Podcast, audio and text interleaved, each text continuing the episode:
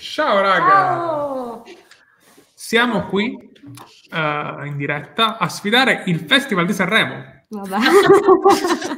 E grazie Teo per essere qui e non a, da Amadeus. Grazie Teo per aver scelto noi e non Amadeus. Ciao Simone, ciao. Perché eh, sì, Camilla, tu stai in America, ma oggi c'è Amadeus che sta facendo la seconda serata del Festival di Sanremo. Eh. sì, sì, sì, no, ma in realtà mi arrivano le storie degli amici, so anche chi c'è che canta, è una cosa grandissima. Vabbè, sappiamo che non ci sono i Jalisse. No, però... dal novantatré. I, fiumi, I fiumi di parole li facciamo noi. Sì, infatti. Esatto, quindi eh, grazie a tutti voi che siete qui oggi malgrado Amadeus. Eh, noi abbiamo detto ma sì dai, giochiamo sti cazzi così, perché volevamo andare a vedere come finiva, perché oggi siamo qua per la terza puntata del Pensatore di Frementoia, che sarà la chiusura della eh, nostra prima G D R Experience. Sì, esatto.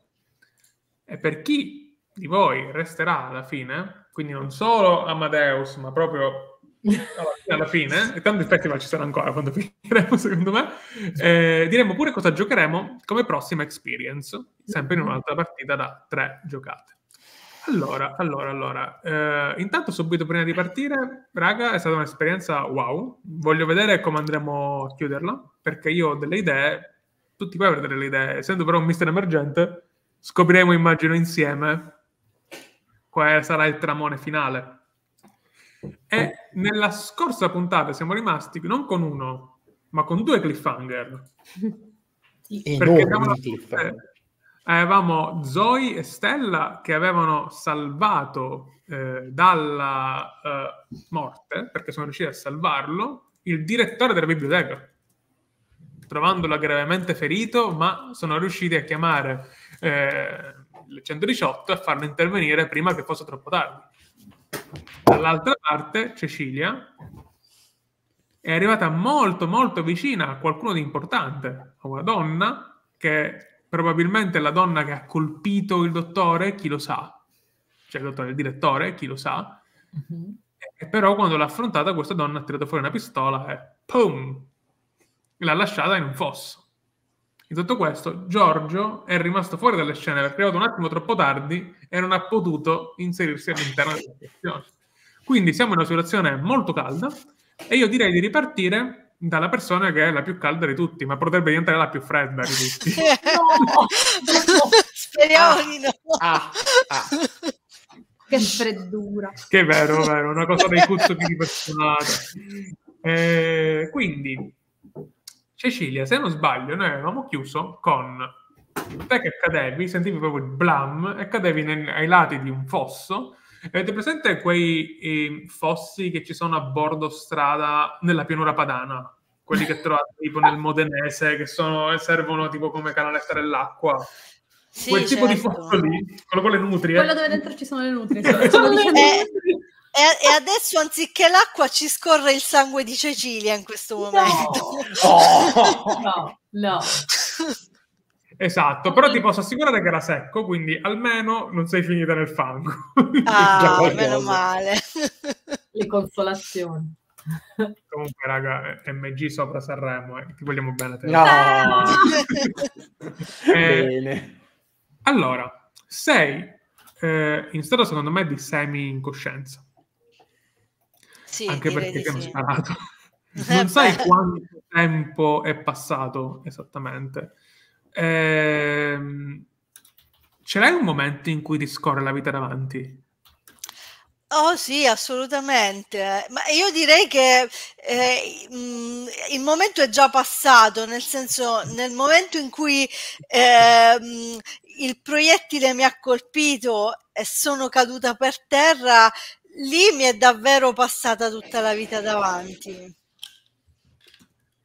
Capisco. E quindi in questo momento già il film l'hai visto, è anche diventato sì. Un po' noioso. Sì, direi, direi, direi che la coscienza di Cecilia si sta spegnendo eh, lentamente. Probabilmente in questo momento è concentrata su il suono, che ne so, mi immagino ehm, le, cic no, le cicale di notte, cosa... Grilli.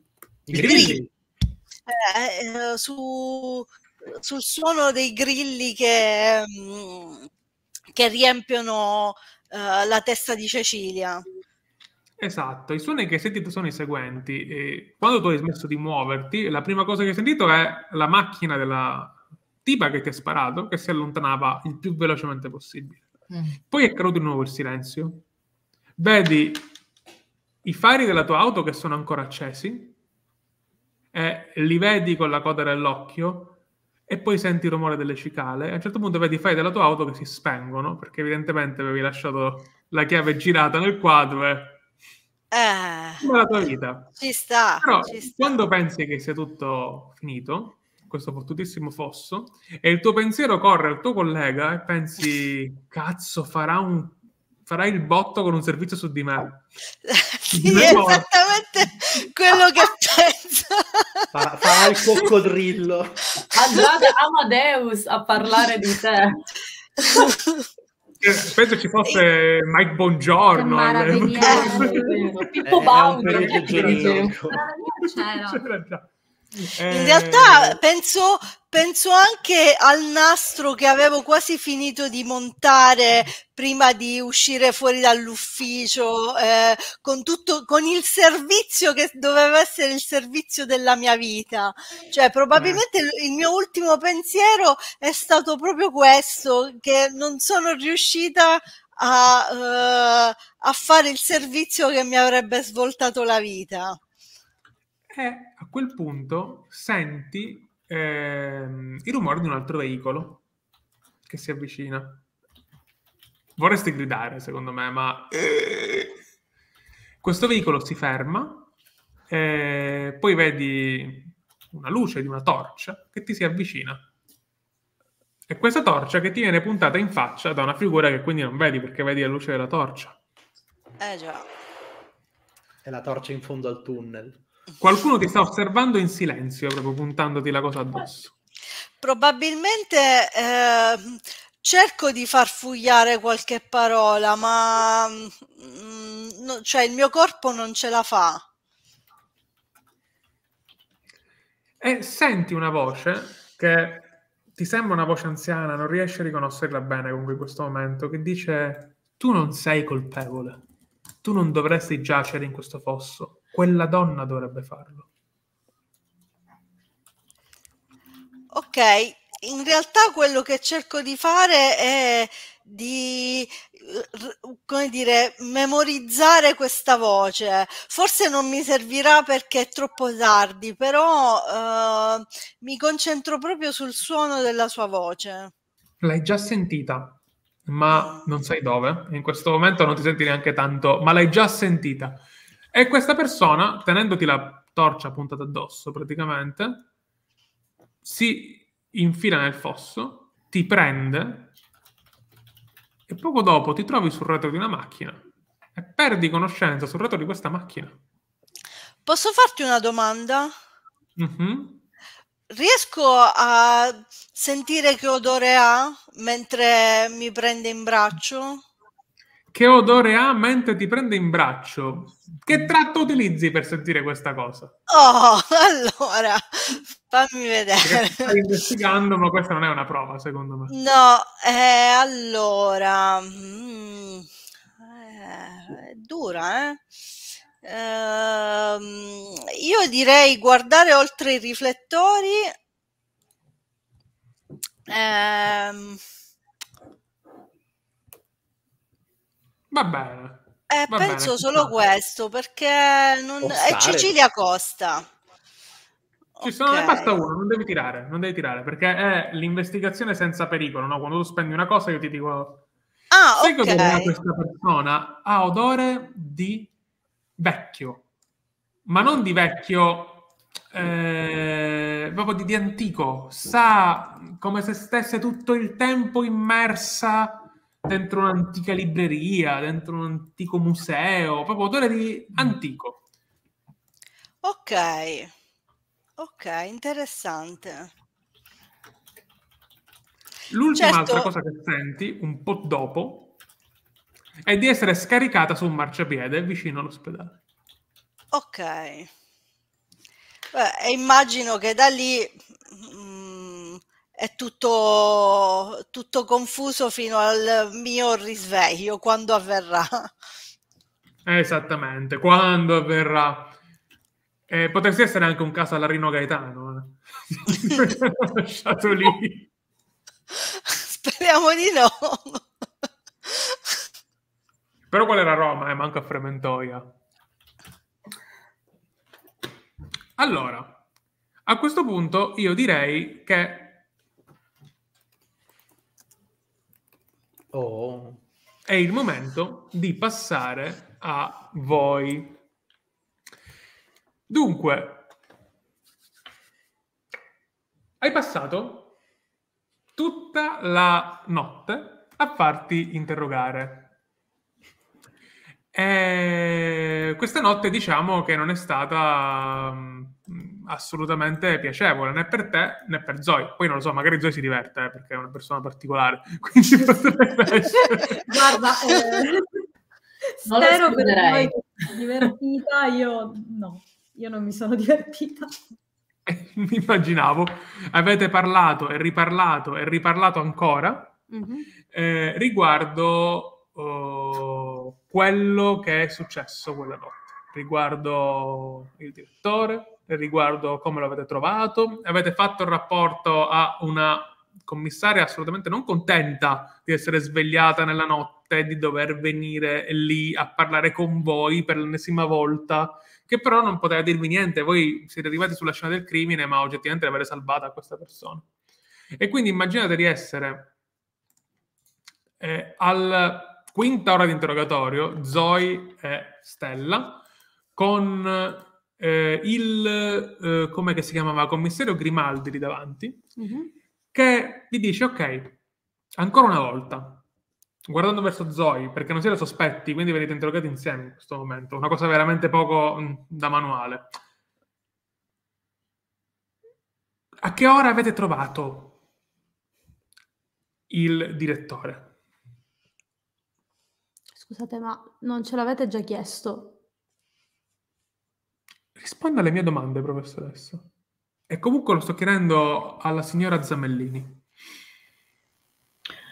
Io rispondo a mo' di robottino uh, con l'orario perfetto. Mi sentite? Scusate, ho appena messo le cuffie. Sì.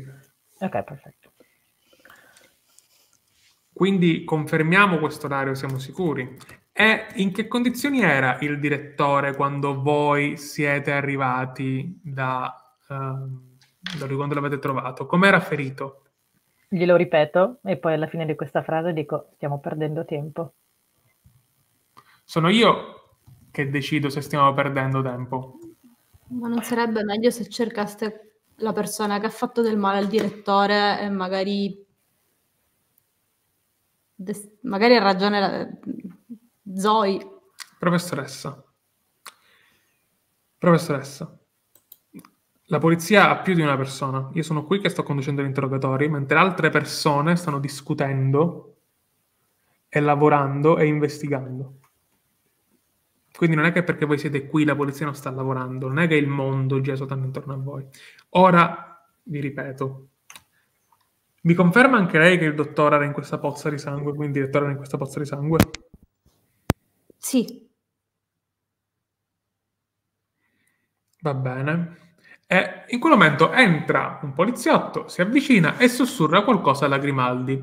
Sussurra qualcosa sul fatto che Cecilia Costa è stata portata in ospedale, gravemente ferita. Ok. Uh... E Grimaldi lo guarda e dice, eh, scusate, devo allontanarmi un attimo. Si alza, restate qui, e vi lascia nella stanza insieme, voi due. Io guardo immediatamente la professoressa e dico... Questo interrogatorio è inutile, la persona Grimaldi mh, non mi convince, eh, la nostra amica è qua in ospedale, direi che non restiamo qua, il massimo che possiamo fare è un, um, forse un arresto in sede separata dopo che questo caso sarà risolto. E faccio per andare verso la porta. Aspetta, Lì Zoe, com'è? Appunto, io non vorrei essere arrestata e passare, non so, sei mesi, un anno, dieci anni in carcere. Non, non lo so, non è tra le mie priorità, Zoe. E io ti guardo e dico, non preoccuparti, non c'è pericolo di passare nessun momento in carcere, non è un'accusa per cui possiamo finire in carcere, e nel caso in cui ci fossero accuse serie so chi chiamare e ti prendo su.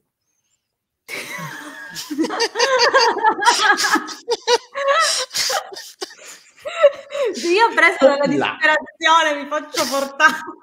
No, no, però un attimo, quando ti ho presa e ci stiamo avvicinando alla porta, io mi fermo un attimo ricordandomi le lezioni che mi hanno fatto sul non obbligare la gente a fare quello che voglio io solo perché sono più abile o più forte. Mi blocco e dico, un attimo, Stella, tu vuoi venire con me? Io non voglio andare in carcere. Ok, ci penso un attimo e dico...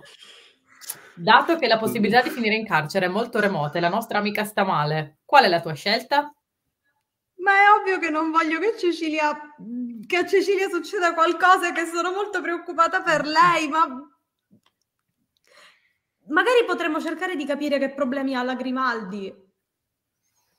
Non penso che questo sia risolvibile entro stasera. Tuttavia, posso andare io e esporre solo me stessa alle conseguenze, a vedere come sta Cecilia, se preferisci.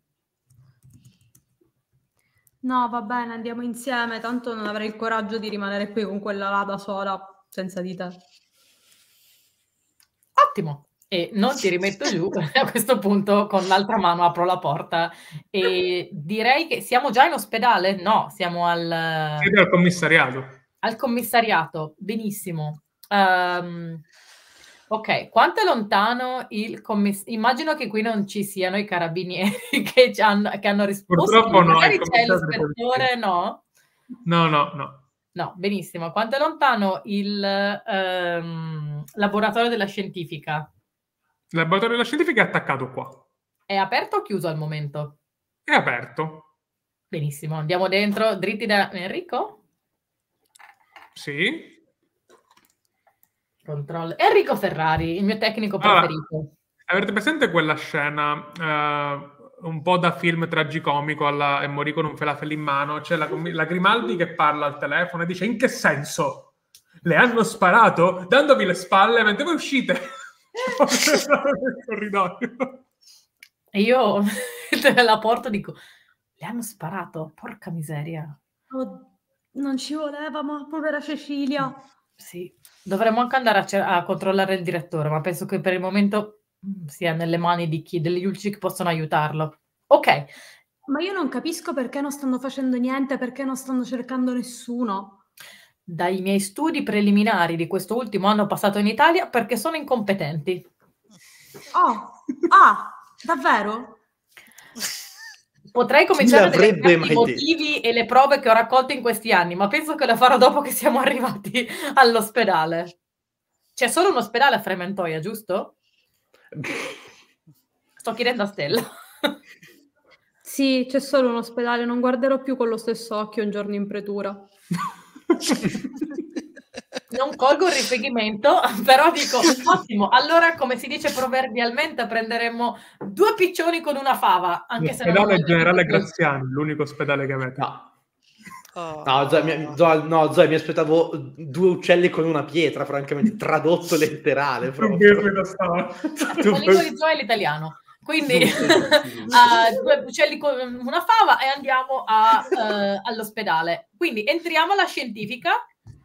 Entra alla scientifica e non è, è mattina eh, presto, quindi in realtà non è proprio affollatissima, mm. però vedi che c'è eh, il tuo tecnico di laboratorio preferito, Enrico, che al momento è impegnatissimo, è nella saletta eh, proprio antistante all'ingresso, immediatamente all'ingresso sulla destra, con una tazza di caffè in mano, con scritto sotto caffè Barone, tipo...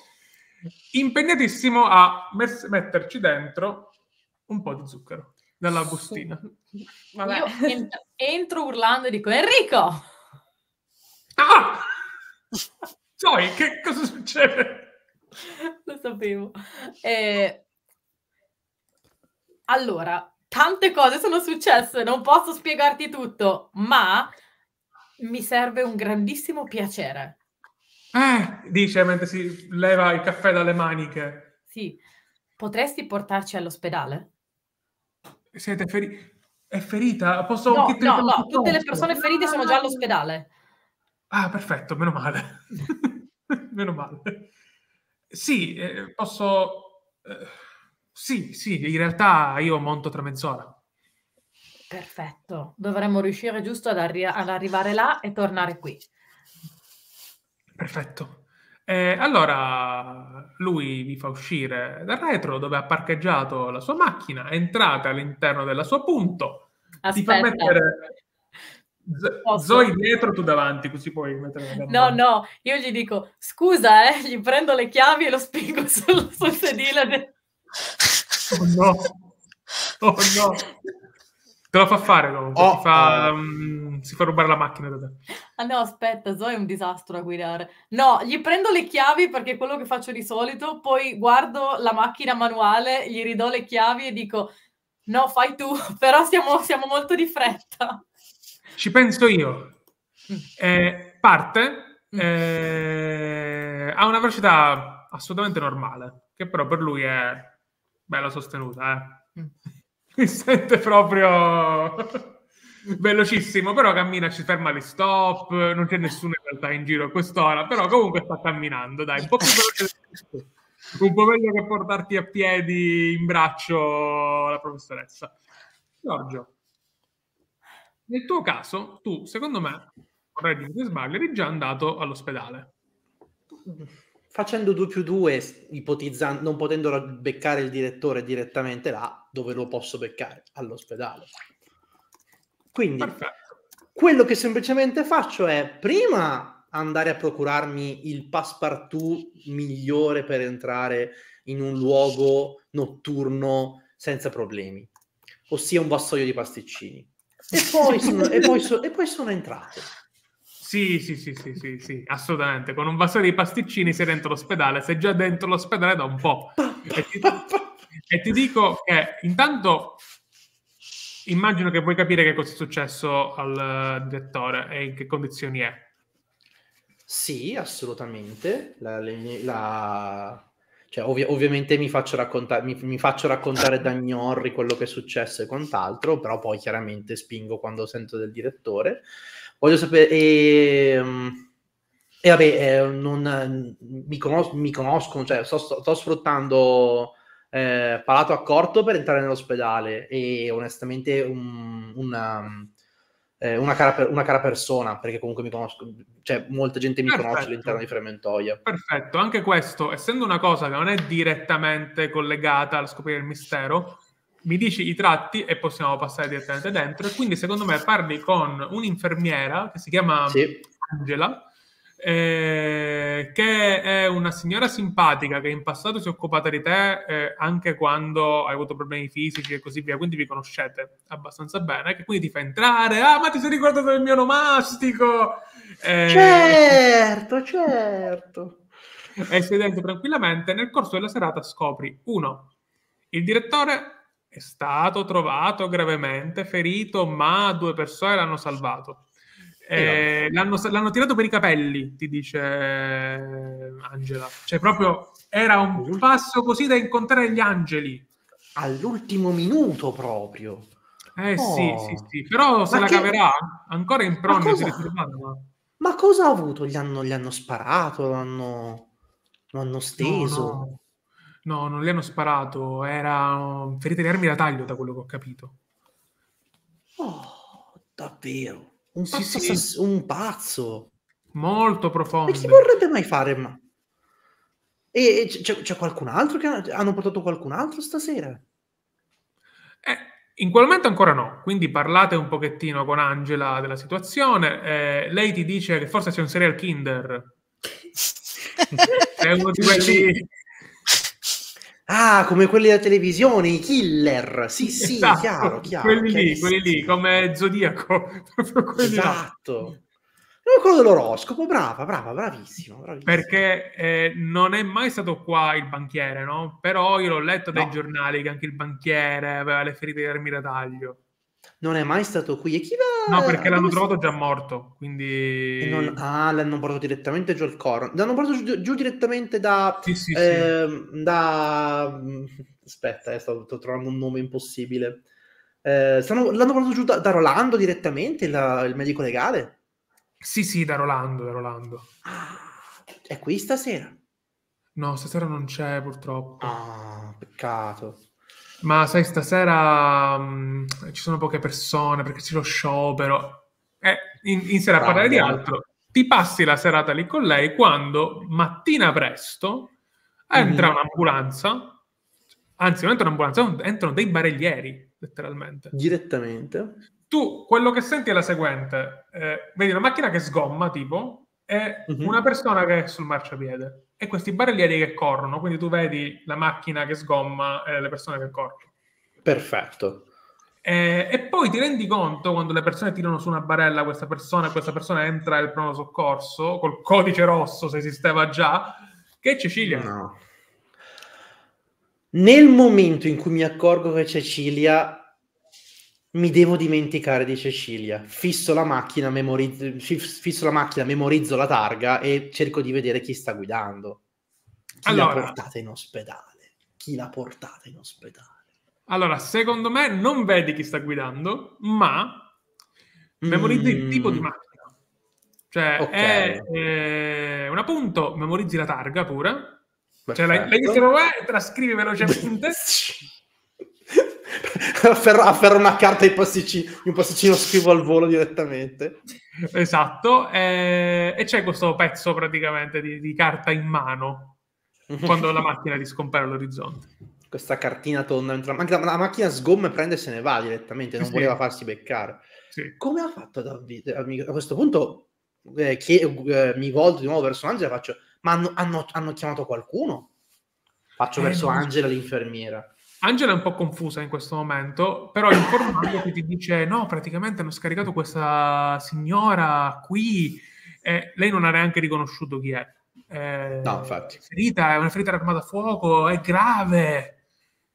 Eh, infatti poco dopo il primo soccorso che poche persone è tutto su Cecilia, quindi anche Angela ti deve lasciare per andare a occuparsi di questa seconda cosa dopo che hanno avuto il primo, il primo problema della giornata.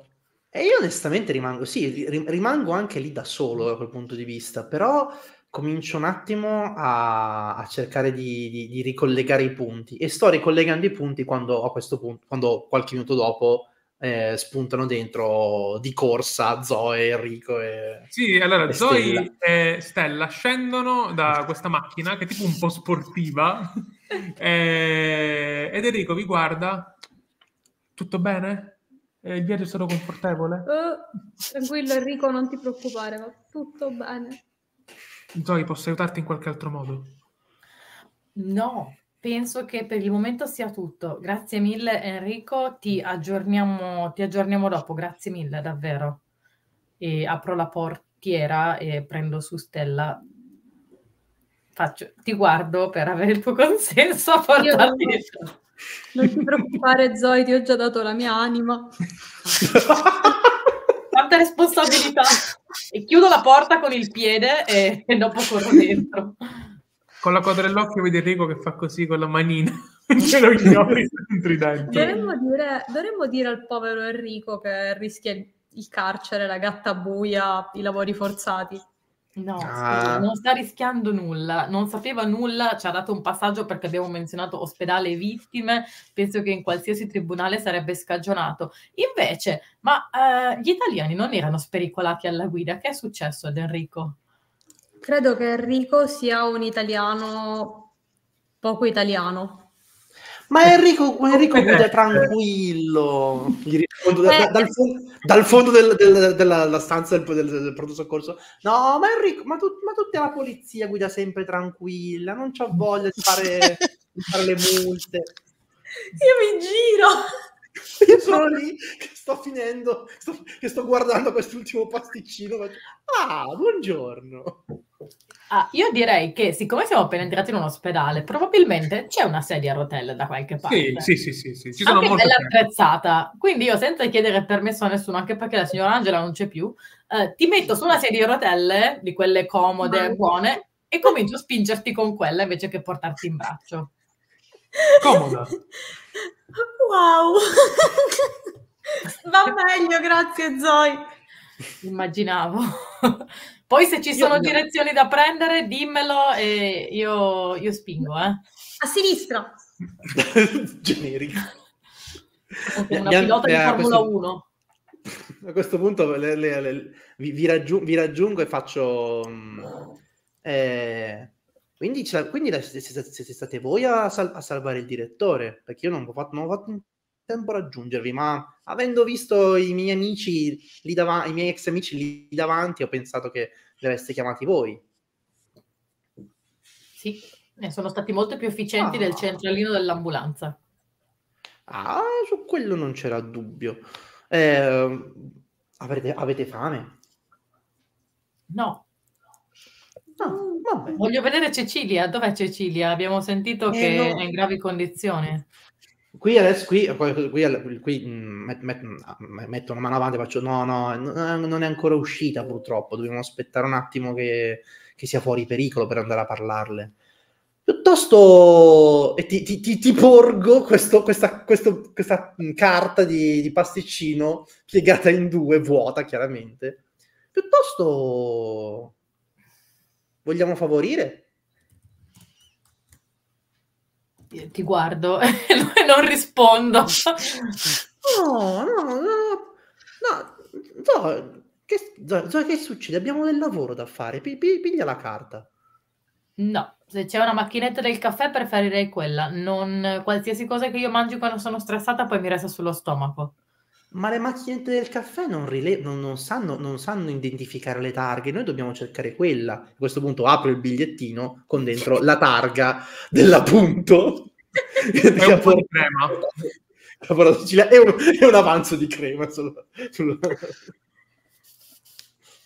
Um... Una, una, una punto bianca, il guidatore non si è fatto vedere e poi è scappato via subito. Quindi chiunque fosse su quella strada... Ha voluto, ha voluto fare il buon samaritano. Però sempre poi non è rimasto. E, mm-hmm. e questo fa pensare che non fosse a caso su quella strada. Scusa, quindi, ma che motivo avrebbe avuto di, se fosse stato un malintenzionato, di salvare Cecilia? Eh, bella, doma- bella domanda. Facciamola Cecilia quando, quando si sveglia. Certo. In quel momento... Mentre Zoe ha preso il foglio, Cecilia vede uscire dal corridoio un dottore che tu conosci bene perché è il genitore di uno dei tuoi alunni. Ok. Allora, l'alunno... Telefonata importante. Ne parliamo tra poco. Ok, ok. Quindi non scopriremo mai che cosa dire il dottore. Zoe, tu come vai dan, a... Dan, dan. Come vai a cercare e informarti riguardo la targa? Allora, prima di tutto non sono sicura che debba farlo io, quindi quando vedo il numero della targa dico un attimo, abbiamo una delle persone che ci sta aiutando che è in pericolo di vita. Uh, a, a questo punto, a questo punto mh, immagino che, st- che stai tipo andando verso la scena e faccio, sei anche dottore adesso Zoe? Direi che il sarcasmo non... è particolarmente utile in questo momento, Giorgio. Non è questione di sarcasmo. Stavo decidendo che deve fare cosa. È questione che ti, ti, è questione che ti, ti muovi troppo. Hai tante energie, hai tanto di quel potenziale che qua in mezzo sei sprecata. Però, però, però, Cecilia, poverina, è su, dobbiamo aspettare. E stiamo perdendo di vista il fatto che qualcuno ha portato qui Cecilia... sta scappando e c'è ancora un furgone che stiamo inseguendo da mo' che abbiamo visto andare via da poche ore. stiamo lasciando andare via tutti gli indizi possibili e immaginabili, mia cara, e questo, ci sta, questo rischia di farci disperdere. Allora, caro Quindi... Giorgio, invece di fare la paternella a me, tu avevi già la targa in mano, perché non sei andato eh. a seguire la pista? Perché stavo aspettando voi, sapevo, immaginavo che sareste arrivati qua. Quindi la questione è, vuoi aspettare Cecilia? Va bene, dobbiamo, dobbiamo, dobbiamo, dobbiamo muoverci. Ovviamente c'è questo confronto terribile. Dire, volevo dire che Cecilia sta male, quindi qualcuno di noi deve restare qui, quindi volevo dividere i lavori in modo da essere un pochino più efficienti. Eh. Ecco. Ergo, mi pare che la professoressa sia un po'... Mi pare che la professoressa eh, non sia particolarmente mobile in questo momento, quindi potrebbe stare qui, però essendoci difficoltà a comunicare... Uh, forse dovremmo tutti stare nelle vicinanze di un telefono mentre una persona va a cercare informazioni. Ergo, ah, una buona idea. Fare? Ah, è una buona idea. Allora facciamo, allora facciamo così. Stai pure, stai pure qui con la professoressa ad aspettare. Ora che sei arrivata, vado a fare due telefonate, così ci siamo incrociati. Purtroppo okay. non ho ancora uno di quei telefononi giganti che ci sono in giro adesso, quindi ci si deve arrangiare come si può. E... Domanda. C'è questo... Sì? Noi eh, abbiamo uno di questi telefoni giganti o è troppo? No. Secondo me è un po' troppo. No. Ok, se magari Zoe ce l'aveva, però no. Eh, benissimo. No, perché allora... siamo a fine ottanta, quindi secondo me ce ne sono veramente sì. pochi. Sì, sì, sì, e sicuramente sì, non si sa che ci sono. Sì. Sì, sì. Forse a Milano. Si sa che ci sono. Eh... Va bene, quindi... Eh... Io ti guardo con sguardo neutrale e dico, posso andarci anch'io, l'importante è che ci diamo i numeri di telefono di dove saremo, vicino a quale telefono saremo. Eh, faccio, faccio, un, faccio un pensiero e poi faccio, tu chiama i carabinieri e loro sapranno dove sono, non ti preoccupare. In che, in che senso, Giorgio? E dove pensi che vada a recuperare un'informazione? Ok. Eh. Abbi, ab, abbi, abbi cura, di, abbi cura di, della, della poverina Cecilia, Zoe. So che, so che, tu, so che ti, ti, si, ti, ti si vede che ci tieni tanto alla gente. Quindi, brava, brava. Te, cerca timidamente di appoggiarti una mano sulla spalla. Lui è più basso di te, ovviamente. O meglio, poco, poco più basso. Quindi c'è questa scena da, un po' paternale, ma terribile, perché lui è smagrino. Anche esatto. Ti no. prendo la mano e te la giro dietro la schiena. Vabbè. Come riflesso, tipo. Scusa, non volevo romperti il braccio. Lo faccio. Esatto. Ah! Ah. E dico no, no, no, no, non mettiamo più gente nell'ospedale, però non cercare, non cercare di, di fare questi gesti inconsulti. Eh, vi, vi, vi, vi, eh, no, non ti preoccupare, non mi hai fatto niente. Si, si vede mentre muove la spalla dolorante. No, no, non ti preoccupare, è solo che vedi t- tante belle energie, t- tutte troppo concentrate. Vado a, vado, vado, ciao, ciao. Faccio il saluto dalla distanza per evitare di toccarlo di, di, toccarlo di nuovo. Sappi che Zoe non ha capito dove stai andando, però sa di dover chiamare i carabinieri e chiedere carabinieri. Esatto. E perché immagino che l'abbia sentito anche Stella, quindi magari lo saprà lei. Sì, sì, sì, sì. No, banalmente allora, Giorgio va di, andrà, andrà, andrà dai carabinieri. Giorgio, quindi... vai dall'esperto informatico della stazione dei carabinieri, Santino, anni sessantasette. Non è ancora andato in pensione perché è vedovo e i figli sono grandi e si è fatto il corso di informatica.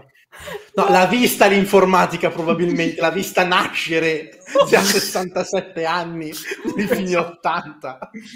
Esatto. Cioè, real life experience, mio, ho avuto un tutor di lavoro così più o meno, quindi...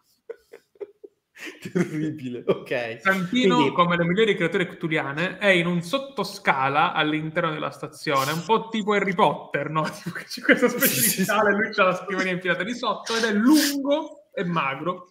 E quando si volta verso di te ti sorride, Giorgio. Santino, quanto tempo? Hai qua, t'hanno arrestato. No, no, non, an- non ancora.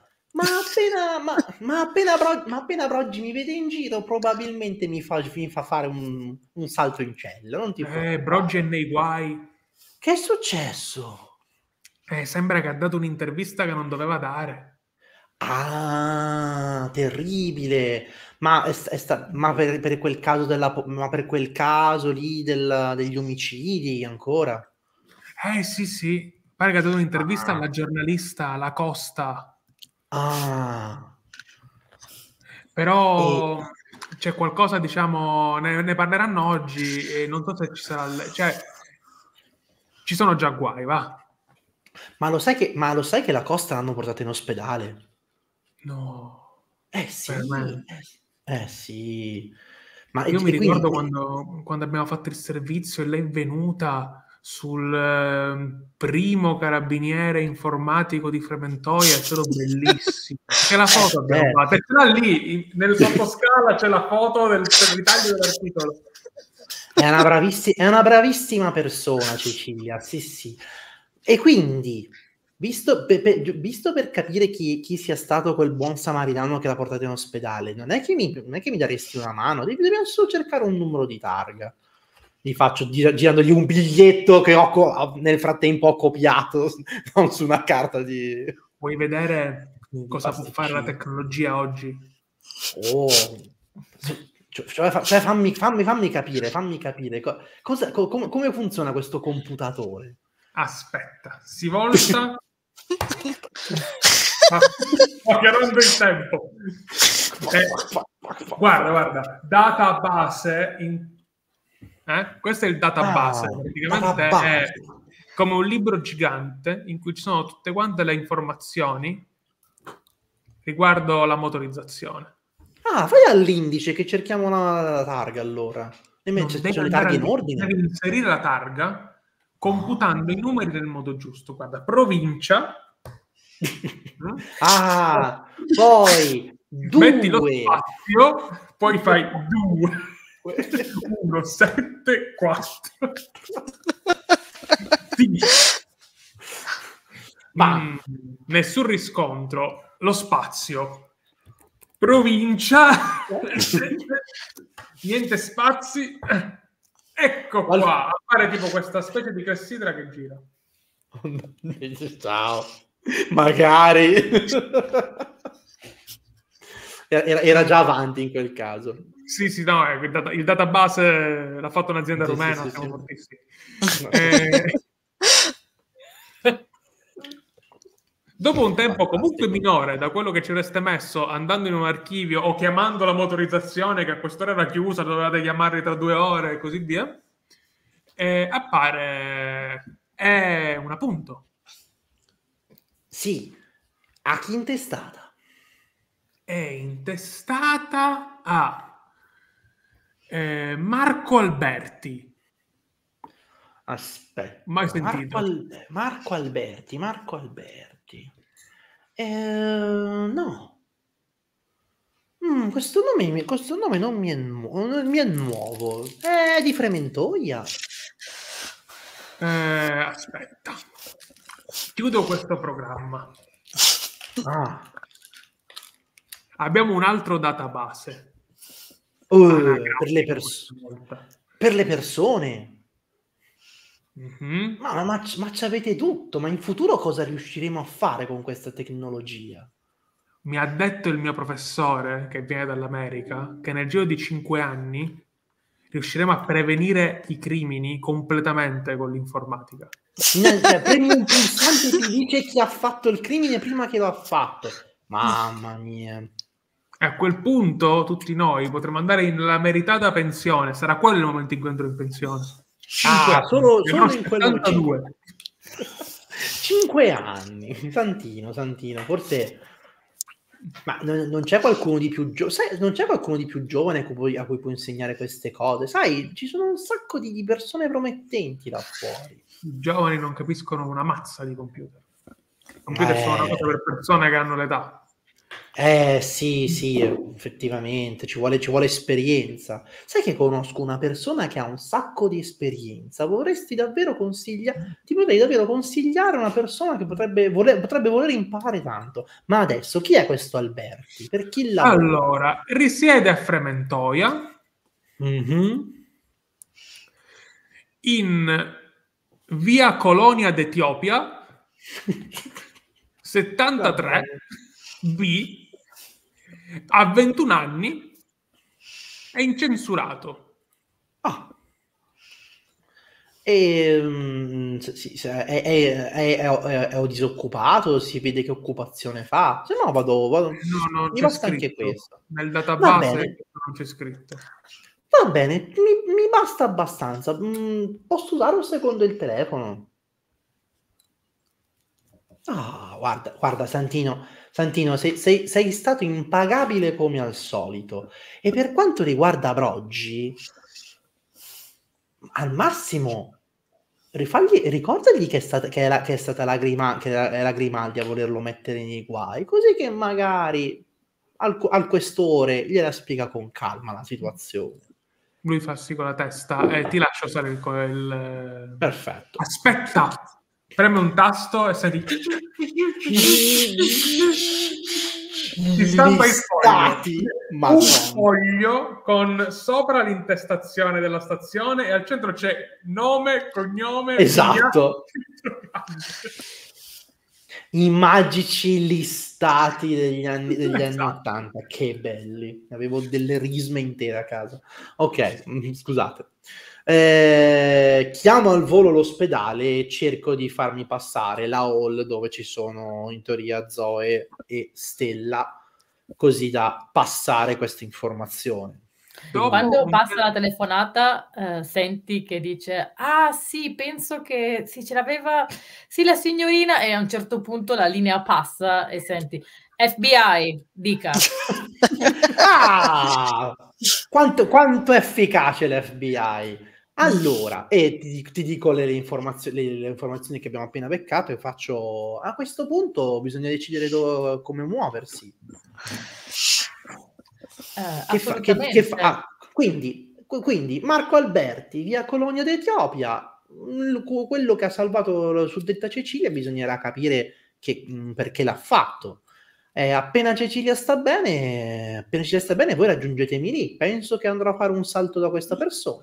Un attimo solo, mi giro no, verso Stella. Il telefono, Stella sta parlando con un dottore, cioè tutti i volti vedi che sta parlando con un dottore. Sì. Posso fargli, posso farle cenno un attimo? Perché questo ha ventuno anni, quindi a scuola c'è andato molto recentemente, quindi Stella se lo ricorda probabilmente. Esatto. Allora, Stella... Eh, è uscito quest'uomo, questo dottorone, mm. che è il papà di un tuo alunno. Okay. Il tuo alunno, se non sbagli, si chiama An- Angelo, credi? Se non sbaglio. Sì, eh, però il problema è che siccome è baritono, come suo padre, si chiamano Pavarotti Junior e Pavarotti Senior, quindi tu non ti ricordi esattamente come si chiama il dottore. Ti viene in mente il dottor Pavarotti, però non si chiama così. Io cerco di capire, cerco di vedere se ha una... Eh, una un segnalino. Ce l'hai piegato. No! Sì, quando ti vede sì, ma è proprio uscito, pensi, dalla sala operatoria, che si leva proprio, sai, il guanto con l'aria da, da, da Pavarotti. Quanto mi avvicino? Sta passando vicino. E poi ti... Dottoressa, eh, professoressa. Do- dottore, ah, mi scusi un attimo. E io cerco di piegargli il cartellino e guardare il nome. Eh, Bonaventura. Era meglio Pavarotti. Dottor Bonaventura... eh... è appena uscito dalla, dalla sala operatoria. Un altro miracolo, con voce baritona. Ma cos'è successo? Hanno sparato utilizzando un'arma da fuoco a una importante giornalista. Però è fuori pericolo. Il proiettile ha mancato la milza di centimetri... Due! Due! Io tipo sobbalzo quando dice due. Eh, quindi... si riprenderà, sa, so chi è questa, questa persona, Cecilia è una mia amica, eh, quando potrò parlarle, quando si sveglierà? penso che tra una, massimo due ore sarà perfettamente sveglia e cosciente. Dottore, grazie davvero, ma mh, non lo so, secondo lei cose, le hanno sparato eh, da, da lontano, da vicino, cosa è successo? Eh, le hanno sparato abbastanza da vicino e poi probabilmente è caduta. Povera, povera Cecilia. Io posso rimanere qui?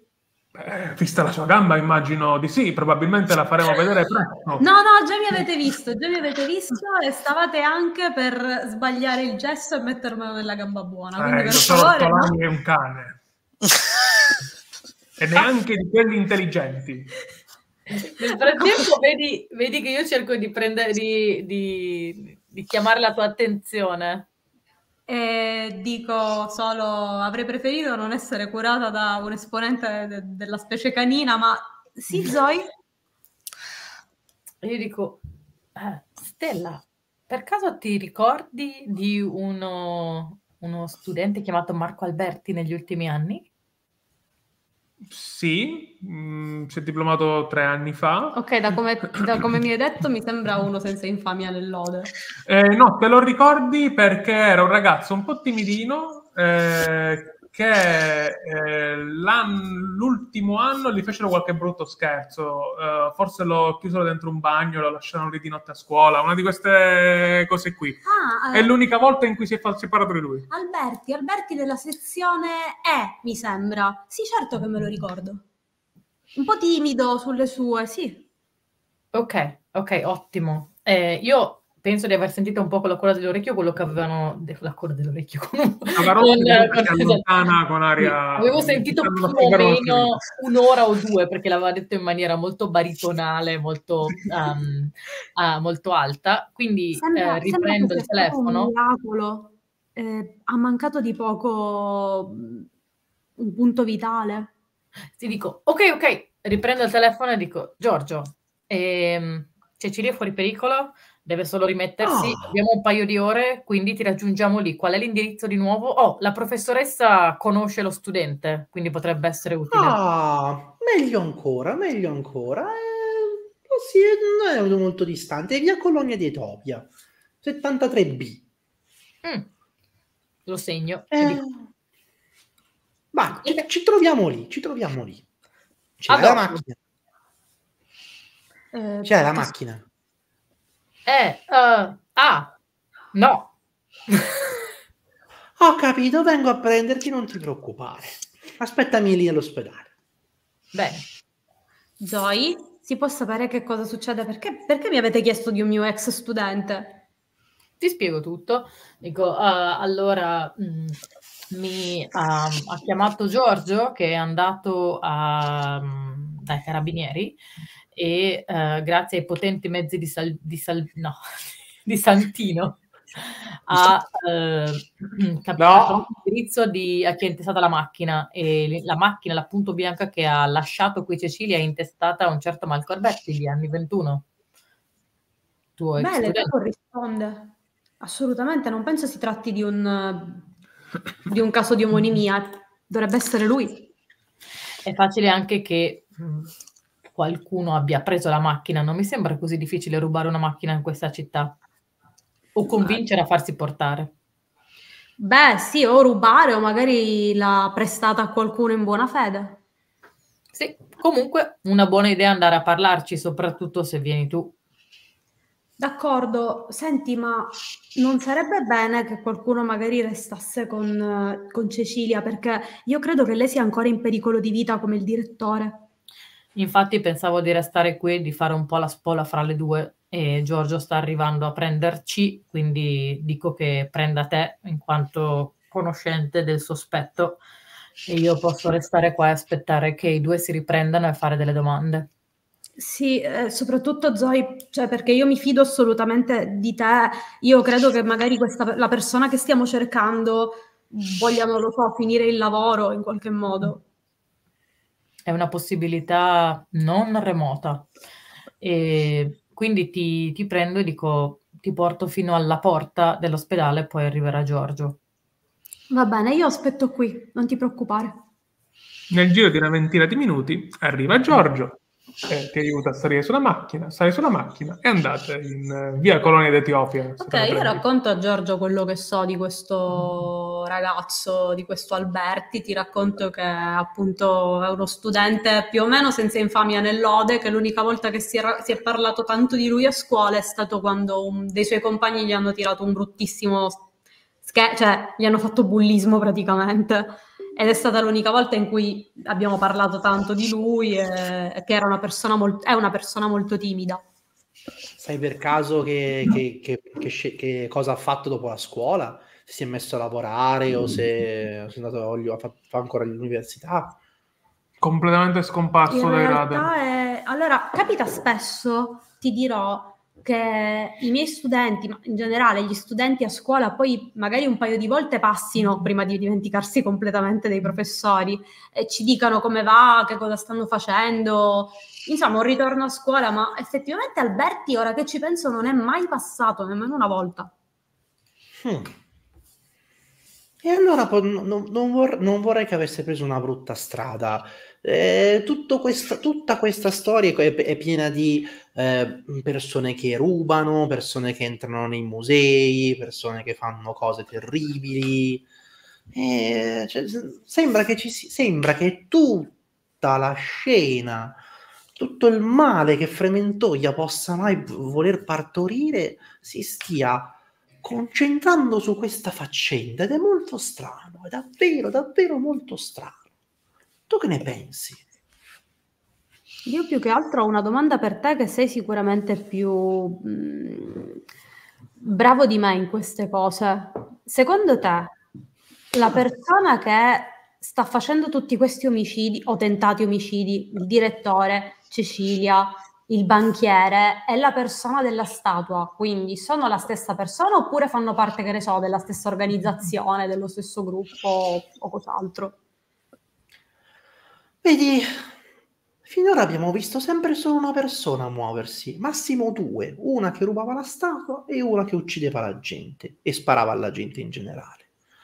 Quindi non, non, non so quanta, quante persone ci siano in giro. Secondo me le due cose sono strettamente correlate, perché chiunque abbia portato, la, abbia portato via la statua era abbastanza forte da poterlo fare, l'hanno visto Cecilia e Zoe nella, nelle telecamere. Ma chiunque abbia, abbia la testa per fare questa cosa sicuramente conosce un sacco di persone, e onestamente tutto punta intorno a due cose: qualcuno che ne sa un sacco, come, come hai visto tu nella lettera, e ci prende anche in giro magari con questa lettera, e qualcuno che sapeva esattamente che cosa andare a rubare e probabilmente sa anche a chi venderlo per farci un sacco di soldi. E penso che tra poco scopriremo entrambe le cose. Faccio mentre parcheggio davanti a via, del, a via Colonia d'Etiopia settantatré B. Mentre ascolto Giorgio, io faccio anche mente locale su questo ragazzo. Mm-hmm. Mi ricordo fisicamente com'era, se era alto e magro o no. No, era un ragazzo un po' robustello.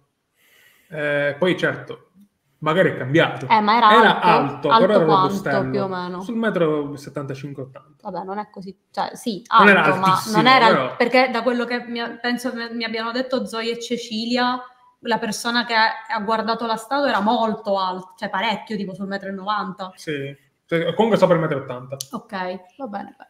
D'altronde fino a ventuno anni si cresce. Sì, esatto. Cecilia apri gli occhi in un comodo letto d'ospedale. Ok, um, c'è nessuno nella stanza? No, eh, tu hai una cosa attaccata al dito, una specie di, di, di, di, di pinza, di cosa per, per il coccodrillo. Ok, sostanzialmente io faccio un, un check-in del mio corpo per capire quant, quanto sto messa male. Quando lo fai, sposti il dito... Si tira qualche cavo, si sente ti... Infatti tu, Zoe, vedi gente che corre verso la stanza di Cecilia, affannandosi. E ti trovano lì, che ti stai ravanando e c'è questo dottorone che ti guarda e ti dice: sia ferma. Salve dottore, eh... per la macchina lei è morta. Eh, eh, infatti volevo capire un attimo quanto sto messa male. Ti risistema la pinza sul dito. Ora è di nuovo viva. Mm. Ok, però sono fuori pericolo, giusto? Il dottore guarda il resto dell'entourage, eh, li facciano di fare aria. Certo che è fuori pericolo, è stato il dottor Bonaventura a operarla. Oh, sono molto felice di questo, ho sentito parlare di Bonaventura, ma eh, mi dica un po', quando è che posso uscire dall'ospedale esattamente? Secondo me può tranquillamente uscire tra cinque e sette giorni. No, no, no, no, no, no. O io ho da fare, ho tantissime cose da fare, non posso restare qui, dottore. Eh, su via, eh, agevoliamo questa, velocizziamo questa dimissione. Io sono un medico e in quanto medico devo dirle che lei non deve prendere decisioni precipitose. Il proiettile passerà due centimetri alla sua milza. Lei sa cosa serve una milza? Più o meno, a grandi linee. No, allora io se posso, da dietro... La... Sì, no, adesso... Eh... Allora, arrivo uh, perché ho sentito il dottor Bonaventura, perché al vocione, no? Io stavo sì. cercando di, con calma, cercare la, la stanza de, del direttore, ma ho sentito, è fuori pericolo, dall'altra parte della, del corridoio, quindi mi sono rigirata. E ora io, cioè, posso avere... Però mi devi dire tu se va bene o no. Io posso avere effettivamente un tesserino dell'F B I? Certo, ma certo! Mi piace questa cosa. Quindi, allora, entro proprio con la mia faccia più professionale, incazzosa, e dico, salve, dottor Bonaventura, giornalista Cecilia Costa, F B I. Quando, quando questa... Cecilia vede Zoe, gli si illuminano gli occhi subito. È molto felice del... di vederla.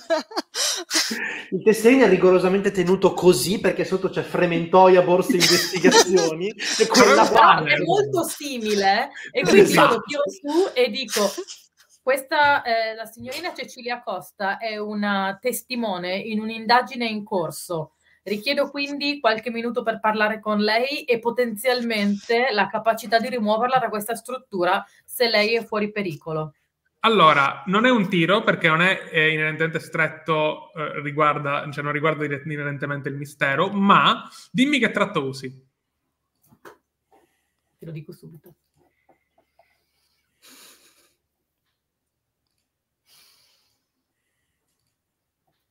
Direi parlantina vivace.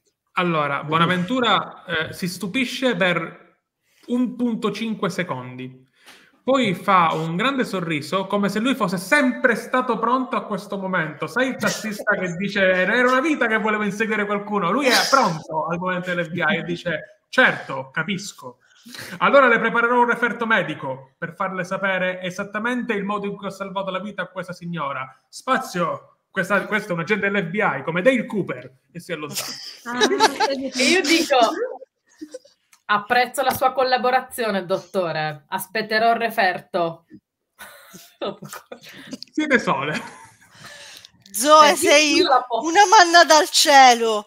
Uh, do dove sono i miei effetti personali? Dov'è la mia auto? Non puoi capire quello che è successo.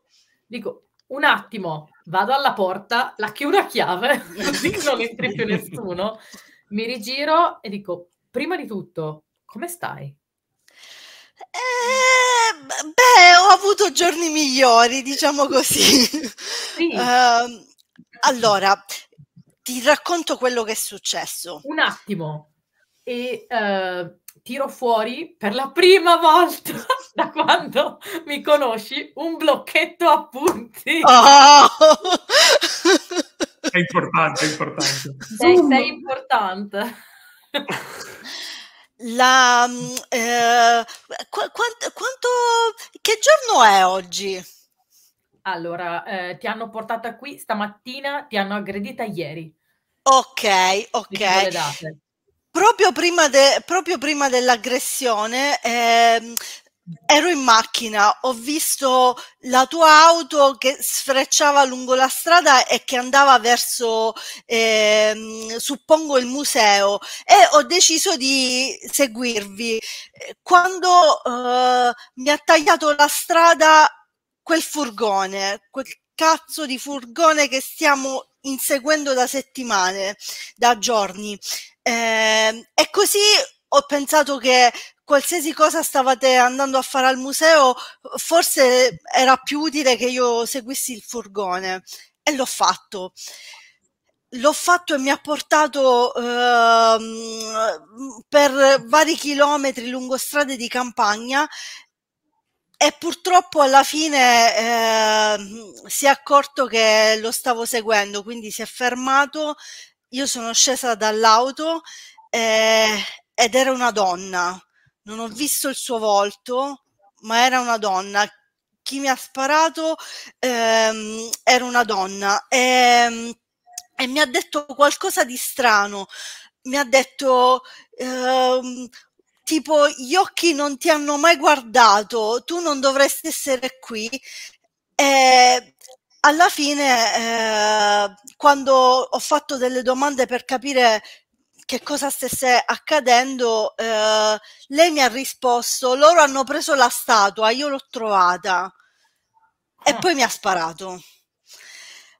E pensavo davvero di essere morta quando ho sentito che, penso che siano passate ore, non so esattamente quando, eh, qualcuno che mi, ha, mh, mi è venuto in soccorso, ma era... Anche lui mi ha detto qualcosa di strano che io non riesco a, a capire. Mi ha detto che io non sono colpevole e che non, non, dov, non dovevo essere lì, non dovevo essere lì in quello stato. E, ed era un uomo anziano, avevo, ho, ho memorizzato bene la sua voce, si trattava di un uomo anziano. E, aveva anche un odore... Simile, un odore simile a quello del dottor Bellini, perché sai quell'odore di vecchio, di cose antiche, ehm, e niente, poi eccomi qui. Questo è allora, tutto quello che, che è accaduto. Mentre tu parli io sto usando la stenografia per prendere appunti, tutto, tutto, tutto, tutto tipo una macchinetta, e poi ti rileggo la, le cose maggiori di quello che ho letto, e per confermare di aver preso gli appunti corretti, e poi dico: questo è molto, è molto interessante. Il dottor Bellini purtroppo si trova nella, nella stanza un po' più in giù sul corridoio, purtroppo è stato attaccato, eh, eravamo, eh, lo abbiamo trovato, per fortuna siamo riusciti a chiamare soccorsi prima che, prima che spirasse, quindi possiamo chiedere anche a lui se, se si risveglia um, cos'è successo e chi l'ha aggredito. Ma questa cosa è molto interessante, soprattutto perché la punto bianca che ti ha scaricato qui è intestata, abbiamo appena scoperto, a un ragazzo molto giovane, e quindi è molto interessante mm. che la persona che ti ha portato qui in realtà fosse una persona probabilmente anziana. E Stella e Giorgio in questo momento sono andati a casa di tale Marco Alberti, che è il, la persona a cui è intestata la, la macchina, per fare delle domande. Dovremmo comunicare, ma diavolo, non so eh, quando avranno accesso a un telefono, quindi ci conviene stare qui e aspettare che mandino informazioni. Potremmo raggiungerli, ho l'indirizzo, o andare a parlare e vedere se il direttore è sveglio. Beh, eh, intanto c'è un piccolo particolare. Io ho registrato la voce della donna eh, con cui ho parlato, perché avevo un uh, registratore in tasca, e sono abbastanza convinta che se riusciamo a trovare i miei effetti personali eh, sta ancora lì dentro. Sono lì, eh, ci penso io. Sono lì di fronte dentro un armadio, e secondo me, ascoltandola, Cecilia, mi puoi fare un tiro per capire chi è questa. Ah, oh, bello! E in realtà non è la persona che stiamo pensando tutti, ma è Marta. Per me è ambizioso...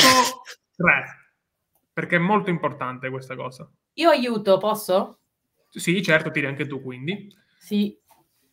Eh, per me è ok, quindi il, il tiro lo faccio io, giusto? Il tiro lo principale. E due. Lo fate tutti okay. e due. Ok. E poi mettere insieme i successi. E, dicevo, per me mi sono tre. Quanto stai sospettando da zero a tre? Uh, oddio. Uh, no, quattro? Io uno. Uno, ok, solo uno. Vabbè. Sì, perché... siccome l'ho vista, ci ho parlato, diciamo che per me il peggio è passato, mi ha anche sparato, quindi... Uh... Eh, però è il sospetto questo, cioè quanto stiamo pensando che questo sia il risolutivo per la faccenda? Ok, uh, mm, perché okay. quindi... Quindi eh, per sospetto eh. si intende... Ok, va bene, ho capito cosa... Quanto tu sospetti in questa scena o pensi che c'entra con il clou e il core dell'investigazione? Puoi anche dire zero in alcuni casi, ovviamente. No, no, no, era, no eh, non, infatti non connettevo questa parte. Però sì, a questo punto il mio sospetto aumenta e lo porto a tre. Eh, anche perché mh, magari Zoe che lo ascolta può notare qualcosa che io su, in quel momento non notavo. Tu quanto eh... sospetto hai, Zoe? tre pure tu, pericolo uno per tutte e due. Ok. No, no, scusami, io ho messo dentro quattro tratti e due sospetti e ho già tirato fuori tre cose. Ok, aspettiamo comunque che lo faccia anche Cecilia. Sì, ok, certo. Io ho messo eh, quattro tratti, tre sospetti e il pericolo. Ok, clicca per pescare, per estrarre. Oh, ma tu il pericolo peschi sempre. Eh. A Cecilia piace vivere pericolosamente. Sì, sì, sì, assolutamente. Allora, insieme eh. avete fatto tre successi, quindi insieme potete dire chi è questa donna. Beccata. Io un'idea ce l'ho, però tocca a voi. Eh, io vostro. Invece no, quindi io mi affiderei o a te o a, o a Cecilia. No, io, uh, se, se tu hai un'idea, uh, secondo me è giusto che la butti dentro tu. L'hai sentita una volta, Cecilia, e anche tu un paio di volte, Zoe, in tv. In tv? Sì, questa persona l'aveva sentita in televisione, che faceva uno spot. Per la precisione è la signora, anzi, la dottoressa Gherardi, capo della compagnia di assicurazioni che aveva assicurato la statua del Pensatore di Frementoia. Uh, ok, ok.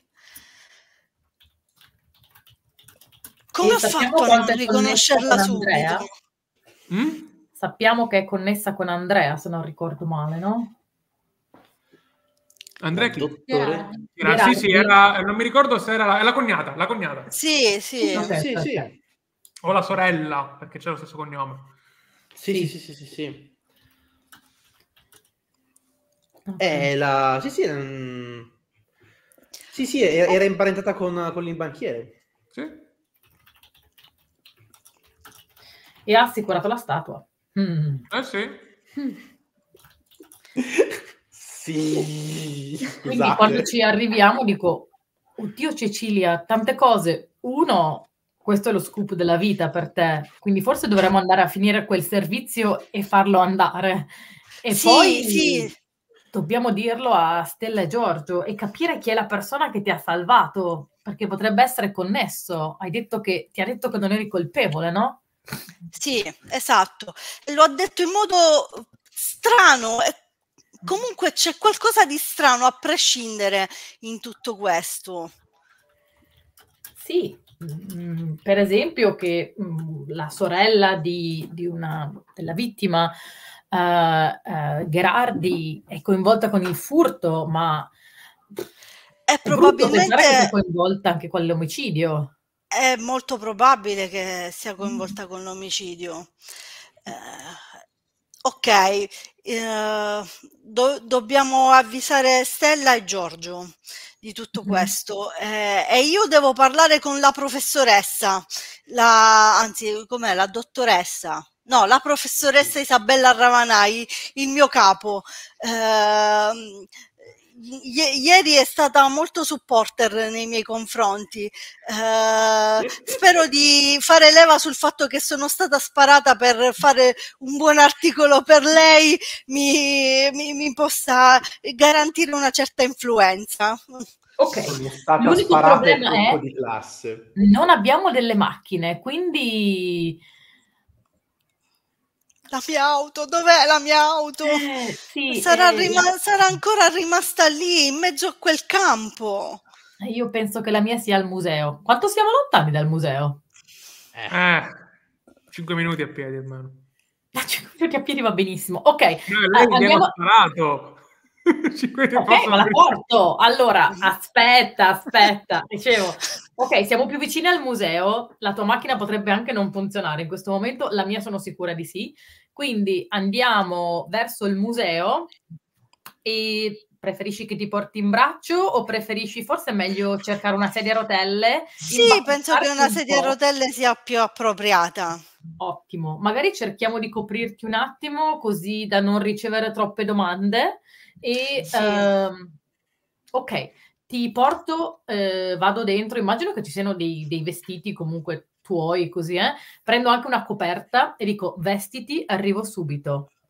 Ti lascio lì, esco, vado a cercare due cose. Uno, un'altra sedia a rotelle e due, eh, una... Voglio vedere se... Voglio correre fino alla porta del direttore e vedere se si è svegliato. Il direttore non si è svegliato, però viene intercettata da Bonaventura, che ti intercetta, ti ferma e ti dice: allora, come sta andando? Dico, abbiamo fatto grandissimi progressi, però un referto medico sarebbe la ciliegina sulla torta, signor eh, dottor Bonaventura. Penso che sia possibile, agente, ma lei potrà mettere una buona parola per me con Ronald Reagan. Lo guardo per un attimo e dico, ma certamente, dottore, cosa vuole che succeda? Ti dà il, il referto e anche un foglio per dimettere Cecilia Costa, così non devi buttarla fuori dalla finestra. Stavo per dirle, eh, stavo per dire perfetto, lei è un professionista di cui l'Italia dovrebbe essere degna e di cui Reagan sarà a conoscenza a breve. E faccio, le faccio il saluto militare. Contentissimo, contentissimo. E lui ti dice quarto reggimento artiglieri. Io prendo la, la penna e dico segnato, grazie per il suo servizio, e con la serie rotelle uscite. Bene. Siete di fronte a questa, stra- questa stradina. Ok. È una zona di case non molto ricca, ehm, condomini e palazzoni sanati qualche anno fa che sono cresciuti come orribili funghi dopo una pioggia acida praticamente. Supponi che non sia l'ascensore. Okay. Ehm, penso che sarà un po' un problema salire. Spero che stia al piano terra o qualcosa del genere. Adesso andiamo a vedere e cerco sulla, sul citofono. Il... È al primo piano. Che fortuna! È al primo, è al primo piano. Dobbiamo solo fare una rampa di scale. La, la, la porto io con la, con la sedia a rotelle. Non si preoccupi. Va bene, ce la possiamo fare, vero Giorgio? Sì. Sì, non vedo perché no. trentadue gradini dopo è come se avessi scalato l'Everest senza bombola. Pa-pam. Pa-pam. Io di tanto mi dire, dico Giorgio, ma magari non lo so, striscio io. Eh, no, no, no, no, no, no, no, no, no. Ma tutto io, bene. Io ti vedo no, male, no. Giorgio, dovresti veramente riposarti, respirare no. un attimo. Ma dove? Arrivati al pianerottolo mi fermo. Cosa? Al pianerottolo mi fermo. Va tutto bene. Va tutto e bene. Quando siete non... al pianerottolo si apre la porta, perché avete fatto un casino infinito, e eh, voi siete tipo una rampa sotto, no? Perché avete fatto uno, dovete fare due, no? Comunque Stella e Giorgio sono gli stealth della situazione. Sì, sì, esatto. È un power fantasy giocare con loro. Eh... Beh, adesso anche Cecilia è entrata a far parte della squadra. L'unico Gundam qui resta Zoe. Zoe. Eh, esatto. Si affaccia un ragazzo che è esattamente come te lo ricordavi, non è cambiato di una virgola.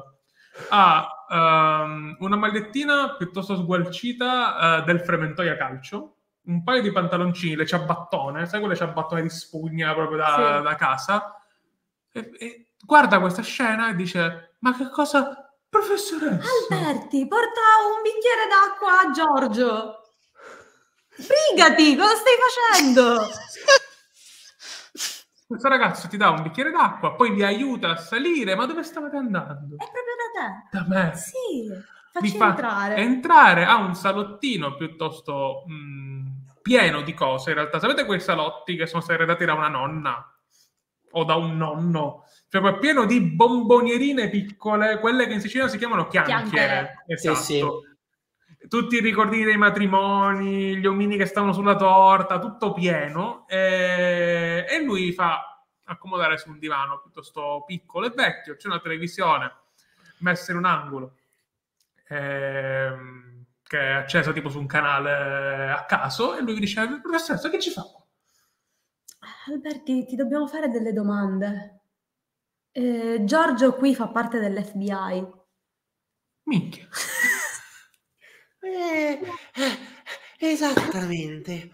Eh, caro, la Fiat punto targata è tua? Sì. Ah. Eh, eh, lui inizia a fare la faccia preoccupata. Ah. Dove, dove sei stato stanotte? Se, se possiamo saperlo.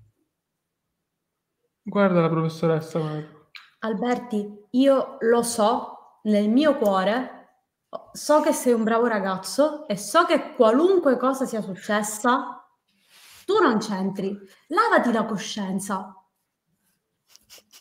Da Mauro. Mauro, Mauro chi è? Mauro, quello che... qualche volta mi vende la, la, le cose, la roba. Ti ha chiesto di prestare? Ma prego, non, non mi arrestate. Aspetta, aspetta, aspetta, aspetta, Alberto. No. Quindi, lui ti ha chiesto in prestito la macchina? No, ci sono andato in bici da Mauro. E che è successo alla macchina? C'è, c'è, l'ha presa il nonno, la macchina.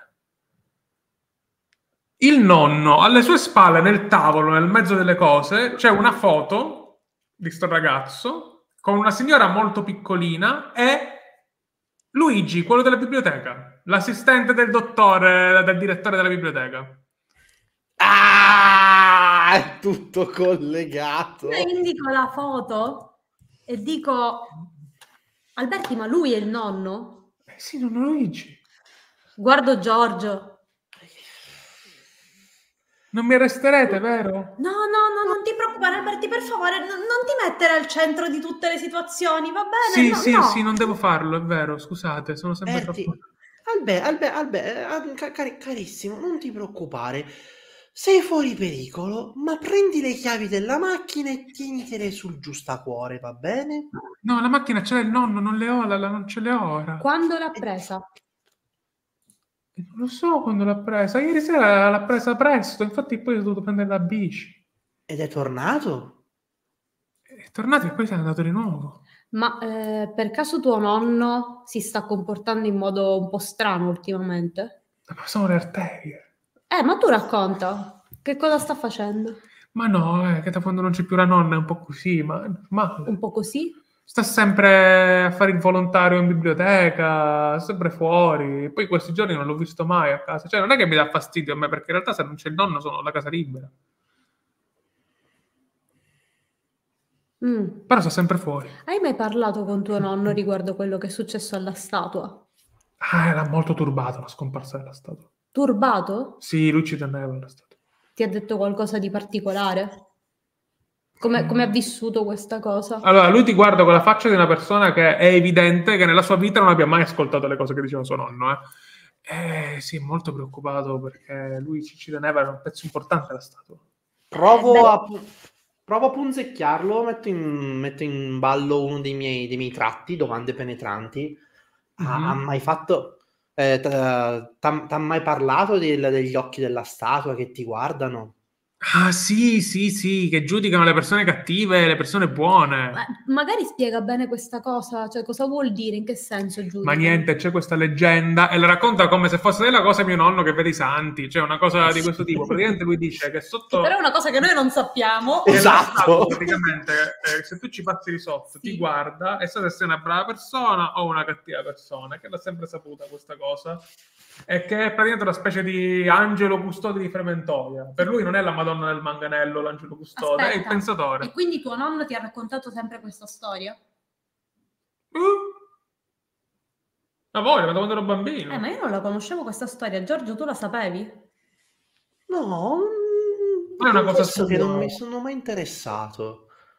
Ma è una cosa sua, sono le stupidaggini che dice una persona anziana, non è che... No, c'era qualcun altro che... conosceva questa storia insieme a tuo... Boh, la nonna, penso.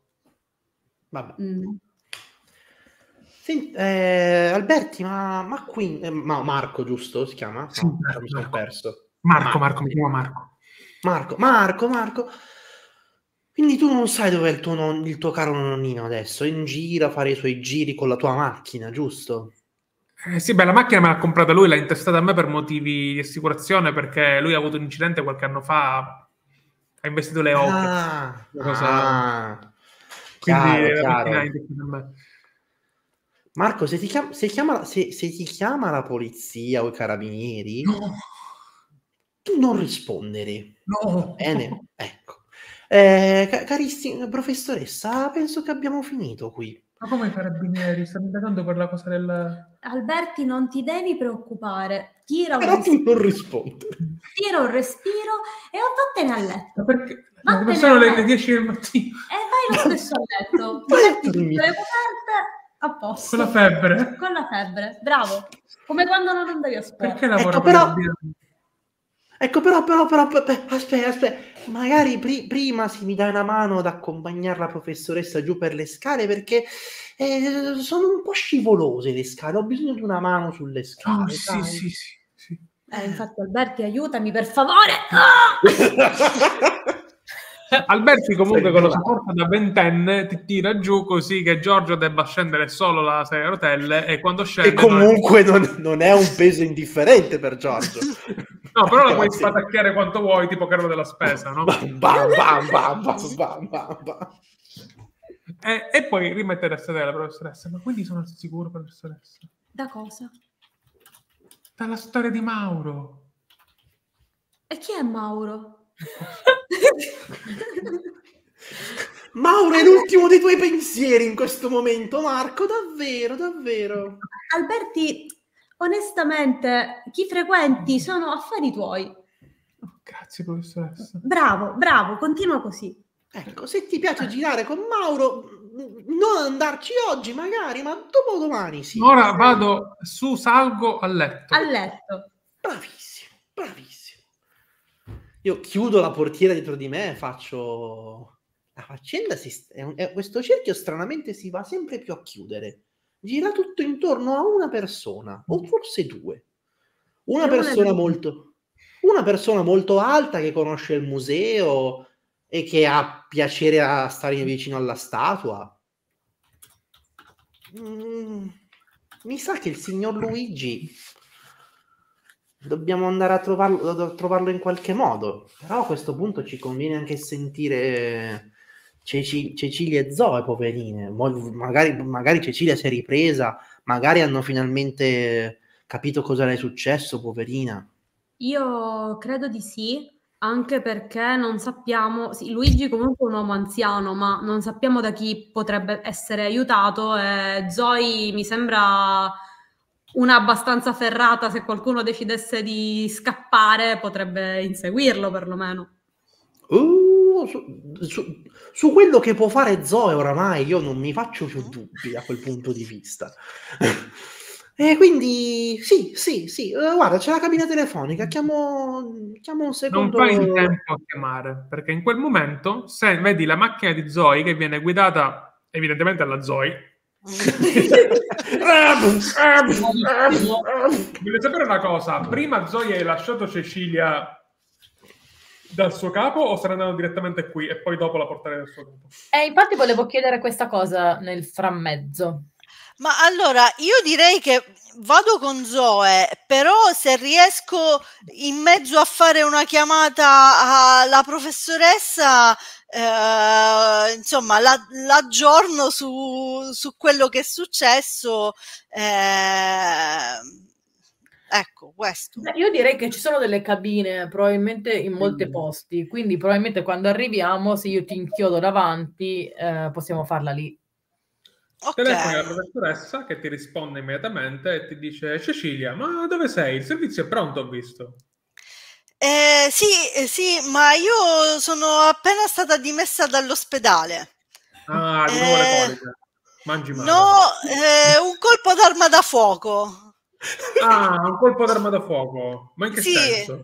Nel senso che eh, ieri mh, mi è capitato un altro indizio sotto mano rispetto al servizio che stavo montando e ho deciso di andare direttamente sul campo ehm, e mi sono trovata davanti probabilmente la colpevole sia di, mh, insomma, del furto della statua che probabilmente del... Ehm, dell'omicidio de, del banchiere e eh, eh beh, sa come mi ha sparato.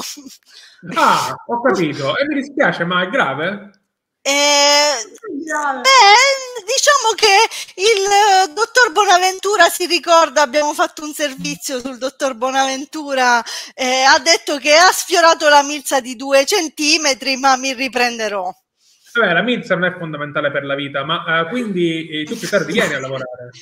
Eh, beh, in realtà, siccome sono ancora alla ricerca degli indizi, io vi direi, ma perché non pubblicate il pezzo che è stato già montato, a cui faremo un aggiornamento nel T G della sera? Eh, ma quindi stai già lavorando? Sì, esatto. Oh, beh, finalmente sono fiera di te, Cecilia, perché ogni volta che a uno dei miei giornalisti li sparano o lo accoltellano, poi si mettono in malattia per tre mesi. Tu almeno stai facendo il tuo lavoro. Oh, no, no, questo, questo è il momento migliore della mia, della mia vita, eh, professoressa. Anzi, a tal proposito, visto che sta notando l'impegno, non è che potrebbe anticiparmi parte dello stipendio del, del mese prossimo? No, ma hai ragione, guarda, io te lo anticiperei anche subito, anzi te lo darei mm. tutto subito, però il problema è che sai, in questo periodo le tasse sono un po' quello che sono, mm. quindi... E sarei un po'... Vabbè, lei, lei non mi dia la risposta definitiva, si guardi il servizio, ci pensi un po' e poi ne riparliamo. Eh, se questo servizio è molto bello e scopri anche l'omicidio, sono sicuro che le nostre vendite aumenteranno e io potrò darti l'anticipo. Ok, bene, bene, sono contenta che siamo arrivati a un accordo. Oh, riguardati, eh? Sì, sì, lo farò, senz'altro. Questa conversazione Arriva... l'ho avuta con un cliente, per davvero. Ma infatti è un, una conversazione molto veritiera. Vabbè, a questo punto uh, la saluto eh, cordialmente eh, e monto in macchina. Nel frattempo io potrei aver raccontato quello che è successo agli altri due, se uh, Cecilia sì, è andata a chiamare da una cabina telefonica all'autostrada, vi state avvicinando e poi vi siete ricongiunti a Zoe. Ok. Quindi ci siamo raccontati tutto quello che abbiamo scoperto tra di noi. Sì, magari sì, voi mi dite la vostra parte quando torna Cecilia anche. Okay. Sì. Ma più che altro che c'è questo momento terribile in cui tu dici la tipa del... del la, la Gherardi faccio... Ah, quindi è ancora una storia di soldi. Poi faccio, però c'è di mezzo anche Luigi, che è il curatore del museo, che è il guardiano del museo. Tutto, tutto gira intorno a due persone. E io dico, beh, eh, sì, ha senso Cecilia, no? Tu hai sentito una persona vecchia che sapeva di, di antico. Eh. Luigi sì, sì, non ho, non ho alcun dubbio. E tra l'altro, non, nonostante eh, l'età, mi ha tirato su con, eh, eh, con prestanza fisica, quindi direi che corrisponde alla descrizione di questo signore. E, e ha, ha anche senso che fosse su quella strada, in quel momento, in quel posto, quando ti è successo quello che è successo. Stava seguendo la Gherardi probabilmente per far decidere che fare della statua. Troviamo questi due, troviamo la statua e molto probabilmente anche l'assassino. Sono d'accordo. E a questo no, punto... Dove, beh, immagino che non sarà difficile risalire all'indirizzo di casa della Gherardi. No, già lo sapete in realtà, perché ci sono anche i cartelloni dove c'è il suo ufficio che è accanto a casa sua. Ovviamente. Piazza dei Martiri delle Foibe. No! Però, però ci conviene andare a casa di Gherardi o ci conviene andare a cercare di trovare magari la statua? La statua è stata spostata già dal casolare dove l'abbiamo vista quella no, la scorsa notte. Ma eh, ora sappiamo abbiamo... qual è la macchina di Luigi e quindi potremmo vedere se magari è parcheggiata nelle vicinanze. Nelle vicinanze di dove? Di dove si magari si trova la statua. Ah. Dove pensi che sia la statua? Eh. Io penso che sia in uno dei casolari che ci sono vicino a quello che abbiamo visto. È comunque un ottimo modo per nascondere un oggetto così grande e probabilmente, data eh, la presenza del sangue di Gherardi, l'hanno spostato da qualche altra parte, però mh, non troppo lontano, cioè non si può andare in giro con una statua così grande senza essere visti. Scusate, ma stavo pensando... Mm. Vi ricordate il biglietto che cosa diceva? So sotto gli occhi delle statue. Lì? Le, stat le statue al plurale però, non era la statua. Mm-hmm. mm. E se magari dovessimo cercare un posto dove ci sono tante statue, dove magari poter con confondere e nascondere lì il pensatore? O se magari lo volessero riportare al suo ritrovamento d'origine, magari. Sotto il centro commerciale. Sotto il centro commerciale. Mm. O forse nei sotterranei del museo, dove probabilmente ci sono altre statue, no? Anche lì sicuramente c'è una peste, sai, di statue. Sicuramente ci sono molte statue che non sono esposte. Mm. E forse è l'ultimo posto dove la gente andrebbe a guardare. E quindi il centro commerciale, un casolare oppure il museo. Mm. Escludia, escludiamo la più improbabile. Secondo me il museo è troppo pericoloso adesso. Nessuno tornerebbe mai sul museo adesso, dopo che il direttore è stato praticamente quasi ammazzato oggi. No? Riguardo, riguardo al casolare, ma a chi apparteneva il casolare dove eh, era stato messo il... Chi era il era proprietario? Un, era un casolare abbandonato. Eh, conoscevi l'agente immobiliare che doveva venderlo, però poi non avete seguito quella pista. Ah sì, giusto, eh, l'agente immobiliare che mh, doveva vendere questa, quel casolare è il padre di un mio eh, studente. Mm, okay. Volevo parlargli in qualche modo, aspettare un momento per telefonargli, ma poi è successo, è precipitato tutto tutto. Io direi che mh, a questo punto non resta che, non resta che ci restano due posti. Onestamente, con quello che ci è successo, per come siamo stanchi e come siamo messi, ovviamente non parlo di Zoe, eh, siamo, siamo me è meglio andare tutti insieme in un unico posto. E quindi non ci resta che o il, questo mh, famoso centro commerciale, oppure eh, il casolare, il, se, riseguire la pista dei casolari, trovarne un altro lungo la strada. Scusami Giorgio, però io non, non sono così sicura di voler escludere il museo, perché al contrario io penso che potrebbe essere un posto dove nessuno va in questo momento, e se ci basiamo su quello che ha detto la professoressa è forse il posto con più statue. non, non so quanti casolari siano pieni di statue in questo momento, forse qualcosa no, che no. fa decorazioni da giardino, in quel no, caso io, sì, io, fosse, io fosse per me cercare io delle informazioni me. Io infatti fosse per me andrei direttamente a quella, al, al posto dove fu ritrovata la statua, quel cantiere sotto il centro commerciale, onestamente. Quindi non resta... Però lì non ci sono altre statue, credo. Eh, a me, io continuo a pensare al bigliettino, il bigliettino parlava di statue, al plurale. E allora, se, se, se, scar se, se, scartia se scartiamo l'impossibile, quello che resta, per quanto improbabile, è la verità. In più c'è un'altra questione, sì, è vero, è vero. In più c'è un'altra questione. La statua è stata portata via senza che nessuno si rendesse conto di niente. Nessuno ha visto gente che usciva dal museo. E quindi avrebbe senso quello che dice Zoe, se, se non l'hanno mai fatta uscire dal museo ma l'hanno portata giù. Non c'era neanche, neanche traccia, se vi ricordate, di, eh, di manomissione. Non avevano fatto nulla, non avevano aperto le finestre, non avevano aperto la porta. Però c'erano tracce di un, un corpo molto grande che Nella... schiacciava gli detriti nel casolare. Sì, sì. Eh, no, scusate, scusate sono, sono uscito dal personaggio, scusate. Sì, sì. Però c'era anche la questione che dove, dove abbiamo trovato il, il povero, i resti del povero Gherardi, c'era la traccia evidente che, la, che un qualcosa di molto pesante fosse stato portato lì. Quindi potrebbe, o il, Ghe, potrebbe o il Gherardi era stato appoggiato, potrebbero aver fatto una copia che no. in quanto a assicurazione potrebbe avere senso se la signora Gherardi è coinvolta.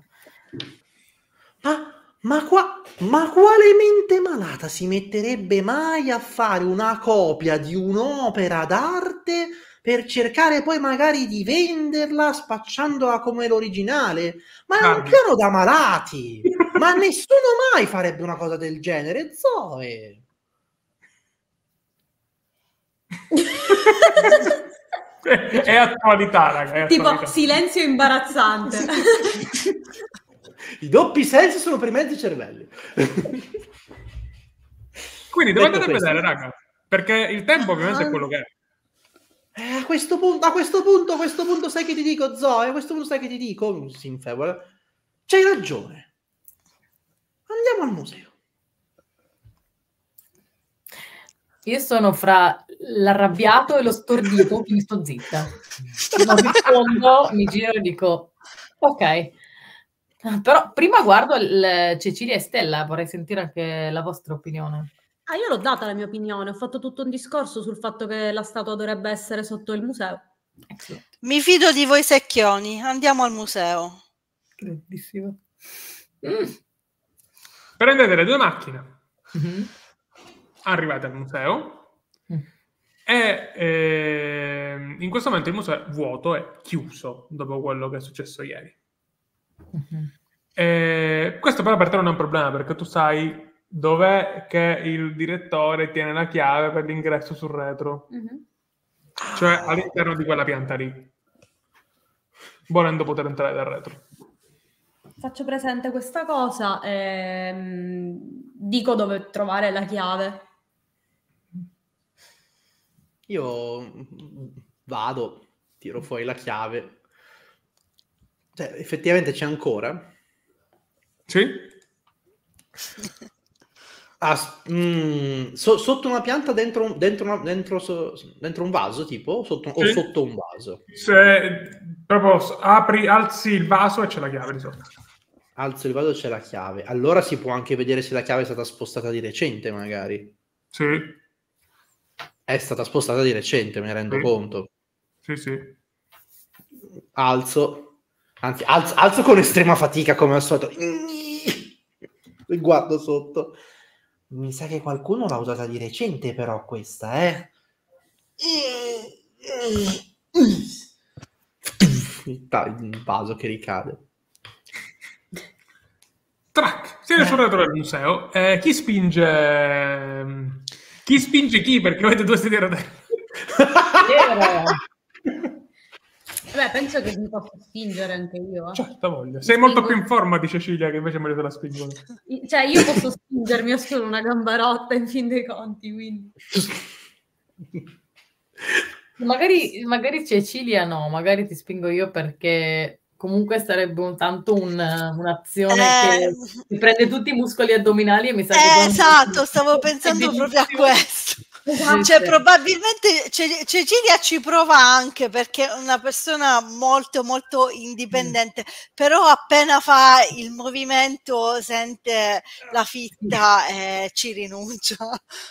Sì, io con delicatezza eh, ti dico, guarda, uh, non, non stressarti troppo, che sei uscita dall'ospedale due, due ore fa, e ti, ti spingo con, con calma. Immagino che ci sia un ascensore. Oh sì, c'è l'ascensore, do, do... un ascensore di servizio che serve proprio per spostare roba, quindi ci entrate comodi. Il montacarichi. No, no, aspetta, allora... Da, da... Hai ancora una cosa mia che ti ho prestato l'altra, l'altra sera. Ah, ce l'hai nella, nella, nella, fondi, nella fondina, credo. Mm-hmm. se, se, devi, se devi spingere la, la signorina Costa, farai un po' fatica anche a mirare, giusto? Mm-hmm. Vedi, chiaramente non mi fido di nessuno di voi. Uh... Io voglio la professoressa Stella Fiorentino che entra con il revolver spianato e la sedia a rotelle. Bellissimo. Esatto. Sedia a rotelle in una mano, pistola dell'altra. Esatto. Rocci da una parte. Dimmi, uh, Giorgio, quanta esperienza hai con l'effettivo spa sparare? Tu non ti preoccupare, la, la spalla mentre... me la sono già lussata una volta. Mentre discutete, l'ascensore fa titi mm, e si apre. Cerco di fare notare questa cosa ai prodi eh, agenti dell'F B I. Sì. eh, Giorgio, ti passo l'impugnatura della sedia. Giusto. Eh, sì. Eh, vabbè. Mi metto a spingere con fatica la povera Cecilia. Allora, Stella, hai un momento in cui dimmi se ti senti molto intelligente, perché ci sono una ventina di statue e una di queste, ben nascosta in terza fila, è il Pensatore. Lo indico, lo indico! E sembra che ci siano stati anche movimenti di recente qua. Ah... Hai uh, capito, uh, Luigi. Uh. Ogni volta ogni, uh, era una spinta della sedia. Mi devo interrompere per prendere fiato. Io tiro fuori la pistola e dico un attimo e mi avvicino proprio nascondendomi dietro una statua, dietro l'altra, e proprio assicurandomi che non ci sia nessuno nelle vicinanze. E poi da di fianco al Pensatore dico: ok, potete venire, è tutto libero. Io avevo continuato ad avanzare perché se mi, inter se mi interrompevo morivo di fiato. Quindi... mm. ah, bene. E a questo punto faccio... A questo punto ci provo, alzo la testa e faccio: bene, signora Gherardi, la facciamo finita con questa storia. Allora, secondo te c'è veramente qualcuno in mezzo a queste statue? Però non risponde. Mm. Io intanto okay. che loro sono lì, mi faccio tipo un, un giro con la pistola in mano dietro alla statua e comincio a guardare in giro. Pericolo. Raga, raga, raga, ma siamo... Siamo al momento... Aspetta, siamo al momento del siamo al momento Detective Conan qui, eh, perché siamo in mezzo alle statue, con il colpevole nascosto... Le statue... L'agente dell'F B I che sta, che sta frugando e i, tre, e i tre bloccati lì che non possono dire niente. È il momento della, è il momento della big ricostruzione delle cose. Allora, per me pericolo... Ambizione uno, trovare questa persona. Pericolo tre. Assolutamente sì. Cioè, lo stai dicendo? Un... Alla persona che gira con la pistola per le statue, oserei ecco. dire. Se qualcun altro di voi vuole partecipare... Ma certo non... che aiutiamo. Questo è, questo è, è, io... è, è il big reveal del film. Allora, io diciamo che cerco, siccome mi piace rischiare la vita, eh, cerco di posizionarmi nella maniera più ingombrante possibile per ehm, ostacolare la fuga di chiunque. Ok, quindi anche tu tiri, eh, l'ambizione è sempre uno che basta un successo, il pericolo per te è sempre tre, mettici il sospetto che vuoi, anche tu Zoe mettici il sospetto che vuoi, tu? Ok. Eh, cerco di capire dove, dove, dove è questa persona. Ok, quindi anche tu fai il tiro cercando di localizzarla. Sì. Quindi anche per te il pericolo è tre, dimmi il sospetto che vuoi e poi mettici tutto. Giorgio? Sospetto Giorgio... Mm, Giorgio ovviamente eh, sta osservando la scena e ovviamente anche lui un po' di addestramento, quindi ex carabiniere e attenzione al fuoriposto mm-hmm. può aiutare per vedere se qualcosa è stato spostato apposta per, per nascondere qualcosa, ma soprattutto Giorgio comincia a parlare di quello che è successo citando tra le altre cose la... ah, quindi, quindi questo è il piano, far pensare che la statua fosse rubata, tuffare l'assicurazione, intascare i soldi. Peccato che qualcuno si sia messo di mezzo. Dica, signor, dica signore, è stata direttamente la signora Gherardi a chiedere di fare fuori il, il cognato oppure è stata una sua iniziativa? E sto, sto citando i miei aspetti.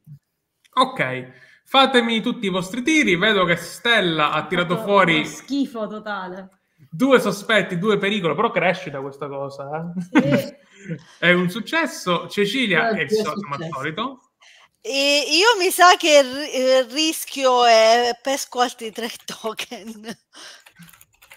Eh, Zoe? Due successi. Giorgio? È un pericolo. Eh, per me il sospetto è... Eh, c'è anche il sospetto in questo tiro, anche se sto quanto aiutando. Quanto ne vuoi? Ne puoi mettere? Sospetto eh, tre, ne puoi cioè, vuoi. Vai. Tre, cioè... Siamo, siamo al clou, secondo me. Pericolo, mm. la pista dell'assicurazione, sospetto, ma io rischierei. Vai, vai. Sospetto, pericolo e attenzione. Pericolo per tutti, esce con un mitra. Ho una statua e non ho paura di usarla. Allora, vuole dire che è la persona che esce? Cosa?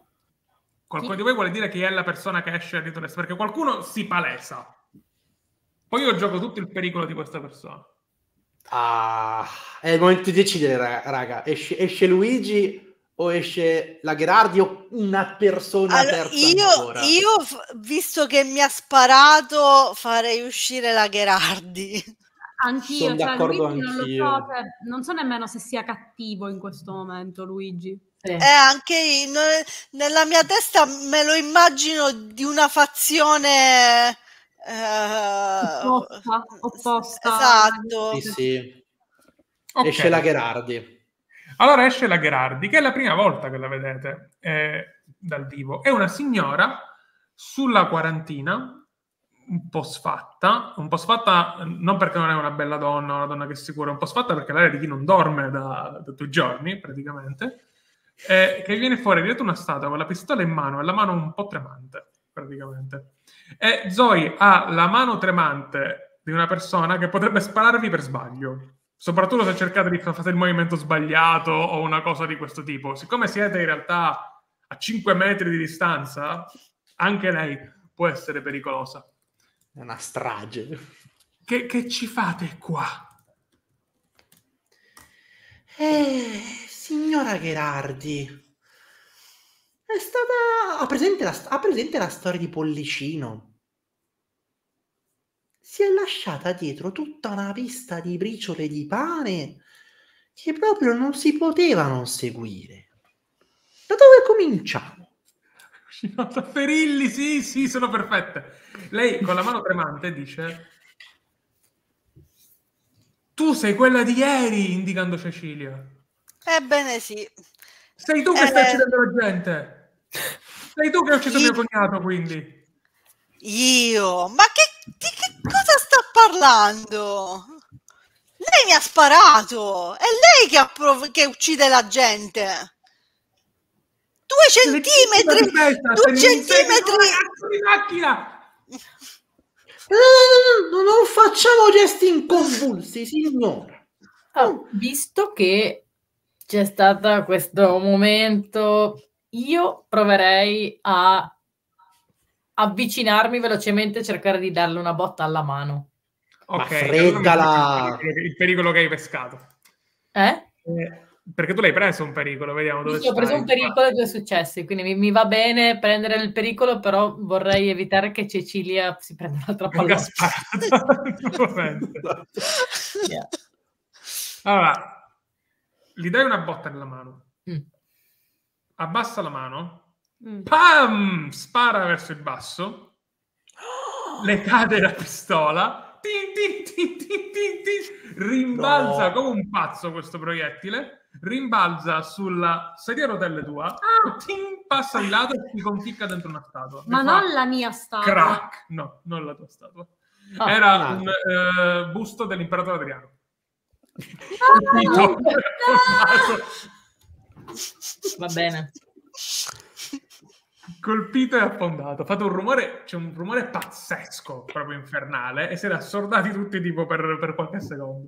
Sì. E io direi che ehm, a questo punto mi rimetto davanti a lei con la pistola puntata io e dico niente scherzi. Eh sì, no, lei resta ferma, immobile. Siete degli assassini. Noi volevamo solo rubare la statua. Volevamo solo fare tanti soldi. Avete ucciso mio cognato. Avete cercato di uccidere il direttore. Noi... dicendo, ma non è vero, noi non abbiamo fatto niente di tutto questo. Io, io, noi io voglio bene al direttore. Ieri noi, stavamo, noi, noi stavamo lavorando per il direttore, era lui che ci ha chiamato per uh, indagare su questa storia. Ieri sono venuta qui per parlare con lui e l'ho trovato in un lago di sangue. E perché noi no? Voi l'avete questo... ucciso. Lei non sa beh, neanche che è vivo in realtà. Beh, se per questo Noi... lei mi ha lasciato sullo stesso lago di sangue ieri notte. Mi ha inseguito. Mi ha inseguito, certo. Mi ha messo all'angolo. Certo, perché ha rubato la statua e io stavo indagando sulla scomparsa della statua. Una. Io ho rubato questa statua. Rubato, poi una parola grande. Noi volevamo semplicemente incassare i soldi dell'assicurazione. E dov'è Luigi in questo momento? E si volta, chi è Luigi? Come chi è? Non siete d'accordo? Nello schema c'eravamo io, mio cognato e il direttore. Il direttore? Il direttore si è spaventato quando è successa quella cosa a mio cognato. Qui, qui Giorgio ha un momento in cui si rabbuia completamente e si volta a cercare quell'ombra, quel, quell'indizio che possa rivelare che qui c'è un'altra persona. Mi gioco il pericolo. Sam, una seconda persona, guarda, eccolo, mi giro. Siete nel buio più assoluto. Bah!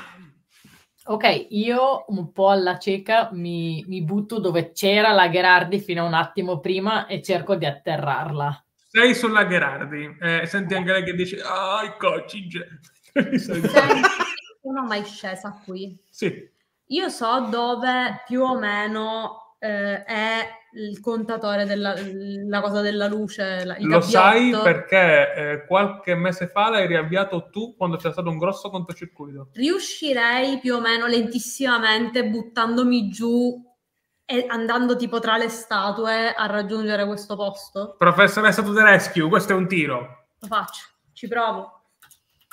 Io onestamente invece copro Cecilia, nel senso le sto vicino, visto che ero, ero lì nella, in quel momento, e mi volto verso l'unica uscita, a, guarda, a guardare nel buio. Perfetto, dicendo di nuovo, dicendo, ah, dicendo, dicendo Luigi, non facciamo, non facciamo fesserie, per favore. Eh, pericolo due. Zoe ha placcato... malissimo la Gherardi, che è vostra. Cecilia e Giorgio sono uno accanto all'altro. E fammi il tuo tiro. Questo, questo qui non vale perché è quello che ho fatto prima. So, ho fatto un pericolo e due successi. Ce l'hai fatta, la difficoltà due. Grande. Arrivi fino al gabbiotto. Arrivi lì, sei in grado, volendo, di prendere, di alzare le cose, e vedi il piede di una persona. che però non sta guardando te, sta osservando nell'oscurità verso quelle persone lì. Oh, sta osservando nell'oscurità? Sì, sì. Vedo... Questa persona ha un polpaccio. Sì, ce l'ha. L'ho mortico. Yes, Stella, grande. Afferri questo tizio e lo tiri giù. Eh, Zoe, eh, parlo con te in questo momento, senti che c'è una colluttazione nel gabbiotto, perché ma... Giorgio sta proteggendo Cecilia. Cioè, più che altro che così, perché se urla, eh, sentono dov'è. Certo, sì, sì. Senti, sentite chiaramente eh, il grido di battaglia della professoressa di latino e di greco. Da un attimo, ma quando urla lui o lei, è, è una un voce lui. Che riconosciamo o no? È un lui, è Luigi. È Luigi. È Luigi, eh, ok. Allora, io eh, al buio, so comunque di non avere statue davanti sì. a me, proprio prendo su la um, Gherardi che... Immagino essere, sì, in forma, ma sono più in forma io probabilmente. Sì, sì, e praticamente ave, le avevo messo il braccio dietro, metto il mio braccio dentro il suo braccio e la tiro su di peso. E a questo punto, non vedendoci ancora benissimo, urlo e dico, riaccendi la luce, non succederà nulla, ma ho qui la signora Gherardi e non ho paura di farle male. Io, eh, io sarei, mh, insomma, proverei a, essere, mh, a entrare in empatia con lui, visto che lui alla fine mi ha salvato la vita, sì. E quindi gli direi anche, ehm, Luigi, eh, voi mi avete salvato la vita, non siete un uomo cattivo, eh, vi, vi prego... Eh, parlate con noi, se non fosse stato per te io sarei morta. Luigi è a terra, è caduto, non ti ha sparato, però tu pensi che avrebbe potuto spararti. Eh, ah, probabilmente ancora in mano la pistola, sai che si era tipo a venti centimetri l'uno dall'altro e ti dice professoressa. Luigi, che cosa stai facendo? Pensa bene a ogni tua mossa. Voi non dovreste essere qui, sto vendicando quello che queste orribili persone hanno fatto. Ma sei stato tu a sparare al direttore, ma come hai potuto? È, è uno sporco traditore, ma come hai potuto? La nostra statua, il simbolo della nostra città. Tutto nel buio, ovviamente, poi sentite le persone, lui che parla. Luigi, la statua, la statua sta bene, l'hai custodita per il meglio e adesso, se ci permetterai, tornerà al suo posto. Lo prometti? Te lo giuro, Luigi, tornerà al suo posto, però tu hai fatto tante cose brutte. Hai fatto anche il tuo dovere. La statua te ne sarà grata, sei una brava persona per la statua. Secondo me, tra quello che ha detto Cecilia e quello che ha detto Stella, sentite il tonfo di questa pistola che cade e poi accendete la luce. Accendo la luce. C'è la Gherardi saldamente tra le mani di Zoe e questo vecchietto ultra settantenne che ha, eh, è in ginocchio, si è fatto pure male quando oh. l'ha buttata per terra la Stella. Luigi. La pistola è eh, per terra, voi però lo vedete tipo da qua in su perché è tipo dentro una specie di gabbiotto accanto a Stella e ehm, ha questa giacca aperta, dentro la giacca una specie di fascia, sapete, tipo con una fondina, con questo coltello infilato nella fondina che è quello con cui ha fatto del male a Gherardi al... il famoso coltello. Professoressa, tutti qui volevano sfruttare la statua per la ricchezza, per la fama, non sanno che questo è l'angelo protettore di Frementoia. Luigi, tu hai protetto la statua. Io schifo. La professoressa sta tremando, tipo sta tremando tantissimo, tipo palesemente questo non è il suo ambito e sta andando così attenta. E dico, Luigi, tu, tu hai protetto la statua, hai fatto il tuo dovere, però adesso lascia che siamo noi ad aiutare te. Ti prego. Io eh, co- co- dolorosamente mi eh, avvicino eh, al, a Luigi, eh, gli metto una mano sulla spalla lo guardo negli occhi e gli dico: Luigi, io racconterò la tua storia, eh, ti prometto che mh, darò la giusta importanza a quello che hai fatto, ma tu adesso devi, eh, dobbiamo smetterla di trascinarci questa scia di sangue, è giunto il momento di, anzi gli dice, eh, fatti guardare dalla statua, eh, se ti giudicherà ancora non colpevole, eh, allora forse potremmo mettere fine a questa storia. Boom! Tra le parole di Stella e le tue, lui si alza e va di fronte alla statua, la guarda, ignorando alla grande la Gherardi, le dice: io l'ho fatto per te, osservato da questa vecchissima statua che è in mezzo a queste altre statue, è una bella statua, basta, che con questi occhi azzurrissimi lo guarda, immobile, con quell'espressione imperscrutabile di una statua, e lui la fissa come se fosse un angelo per davvero. Volevo vendicare le cose orribili che ti hanno fatto, la mancanza di rispetto, io, io... E questo vecchio scoppia a piangere e cade in ginocchio di fronte alla statua. Con la Gherardi mi dice: accoppalo, accoppalo a Zoe. Io la... Le, le piego il braccio in maniera che so che fa davvero tanto male e proprio eh, con un mezzo sorrisetto che lei non vede perché sono dietro di lei, dico: non mi pare che uh, si meriti nulla di, di ciò che non ha già ricevuto e che riceverà. Invece, cara signora Gherardi, penso che lei abbia tante cose di cui rispondere. E le auguro di non essere, che non sia io a fare il suo interrogatorio.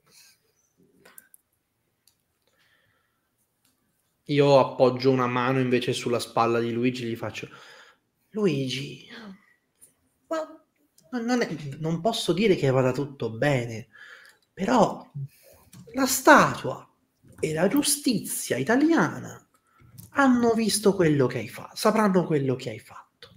E poi vedremo come vanno le cose. No, sa sappiamo, tu sappiamo tutti che non avevi così, co così tante cattive intenzioni. Bisognerà capire cosa è successo, come e quando, tutto qua. Adesso vieni con noi e andiamo su. Dal dalla poli, dai carab... dalla giustizia. Luigi consegna, la Gherardi viene consegnata e immagino che si chiude con tutte queste forze di polizia che intervengono e se li portano trionfanti. Cioè, cioè, tipo, tipo, se li litigano. La, esatto, la polizia e i carabinieri insieme. No, io voglio lui, no, io voglio lei. Ah! I carabinieri si prendono la statua perché la denuncia, prendono la Gherardi perché stava investigando sul, sulla statua, mm-hmm. mentre la polizia sta investigando sull'omicidio, quindi si prendono Luigi.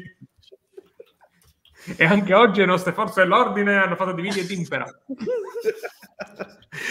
Più la querela che adesso Cecilia farà. Sì. Eh, già. Io farei dei flash forward. Mm-hmm. Cecilia, quando si riprende qualche giorno dopo, com'è la sua vita dopo aver risolto questo caso? Allora, anzitutto è finalmente riuscita ad andare in onda con un servizio della Madonna nel, diciamo, nella fascia oraria più importante, perché lei andava sempre in onda o a mezzanotte o alle sei del mattino quando non se lo guardava nessuno, no? Alle venti e trenta. Eh, esatto, esatto. Quindi ecco, ehm, e in, re in realtà eh, il suo intento è quello di sviscerare tutti i dettagli più loschi di questo caso, quindi eh, interviste con ehm, il dottor Bellini, eh, con familiari, insomma le classiche ehm, interviste da salotto eh, di cronaca nera italiano. Bello, bello. rubando Giorgio. la scena al suo rivale Marco Rossi. Per una volta Marco non si, non si riprenderà mai più, si metterà a seguire le gare dei ciclisti di provincia. Oh, eh, finalmente. Dopo questo smacco. Giorgio, eh, come se Giorgio... la cava l'F B I in questo caso? Ma Giorgio è nel suo ufficio, dove si può notare che qualcuno ha dato una gran risistemata e sì, c'è un divanetto nuovo, c'è una sedia, c'è un grosso cellulare, già un grosso telefono cellulare con la sua basetta. Quindi qualche soldo è arrivato, non si è ancora ben capito come.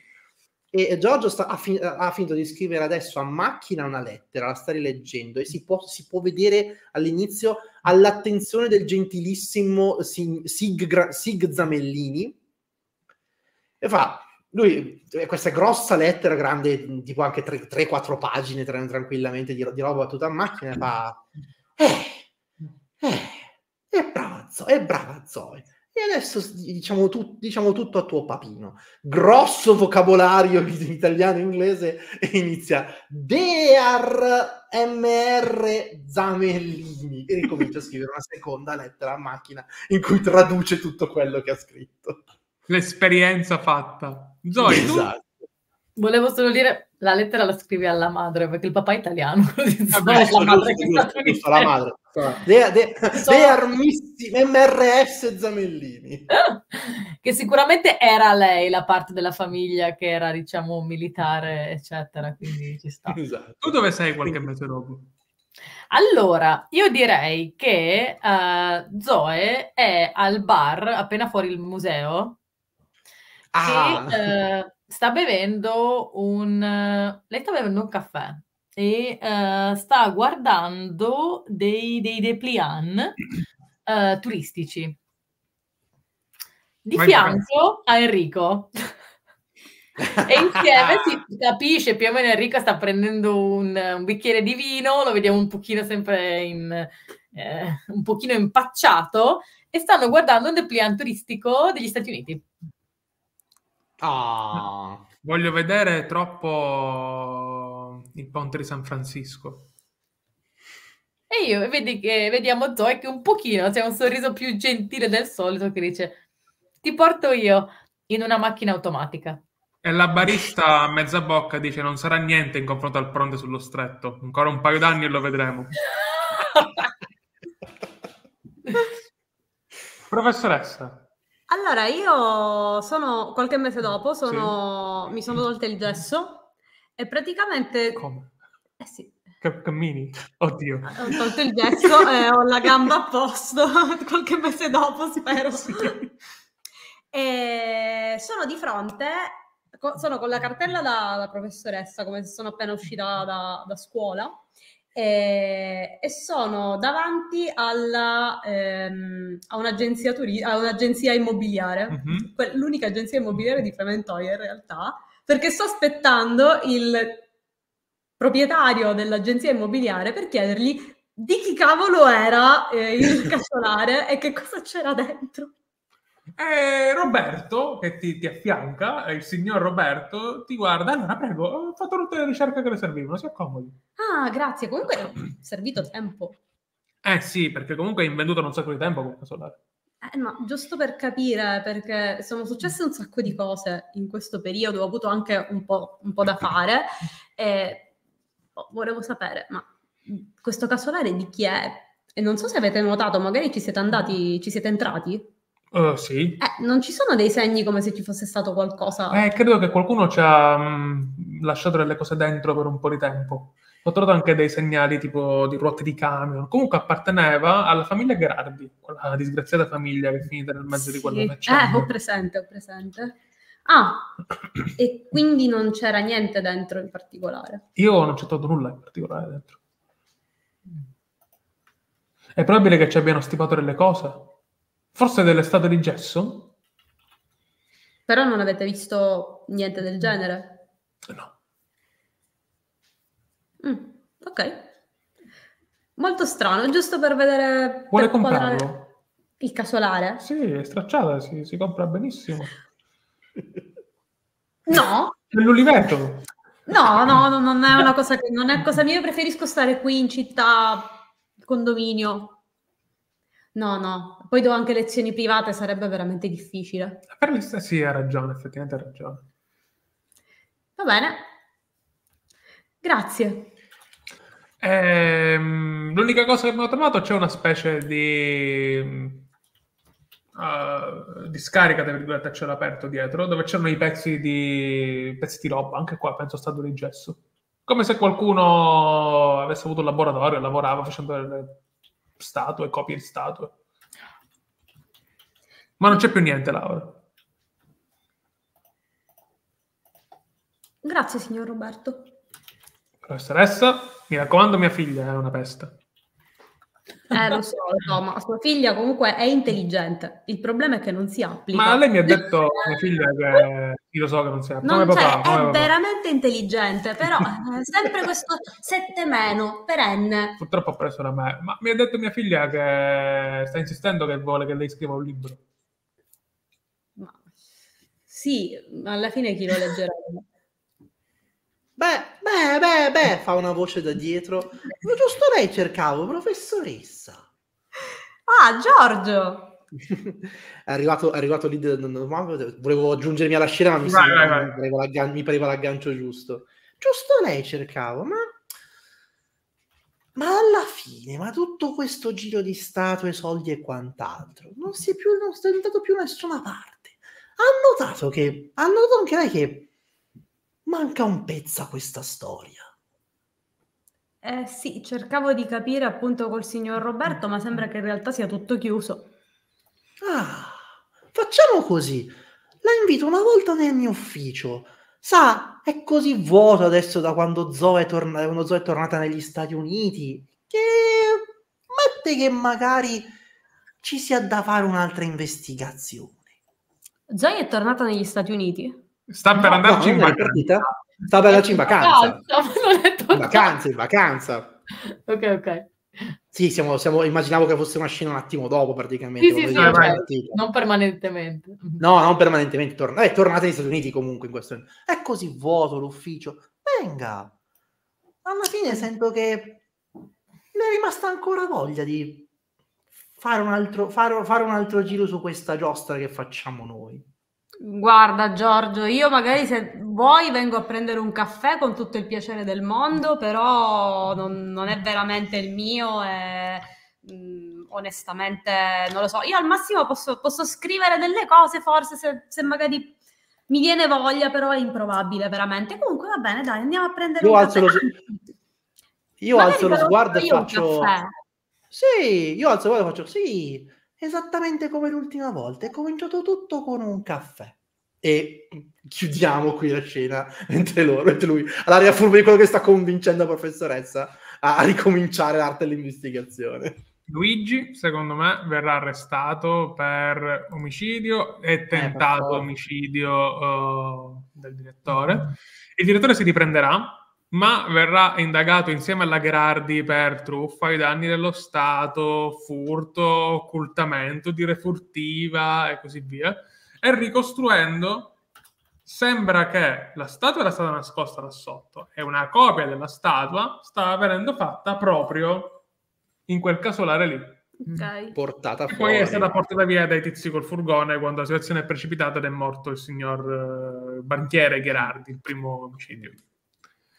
Ehm, l'ultima scena, Giorgio e Stella si sta prendendo il caffè nell'ufficio sul divanetto nuovo senza che eh, qualcuno ti debba... Allora se siamo nell'ufficio insistito ho comprato dei, dei dolci. Perfetto. Oh. Tipo dei pasticcini.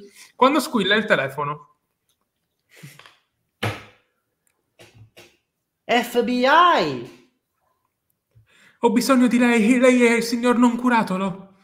È una voce sì. femminile preoccupatissima. E di, e di nuovo, ora che c'è il, ora che c'è il magico tastino del viva voce, questa nuova tecnologia, mettimi di voce. Sì, sì, non c'è, pro, non c'è nessun problema. Appoggio il caso la di scomparsa è gravissimo.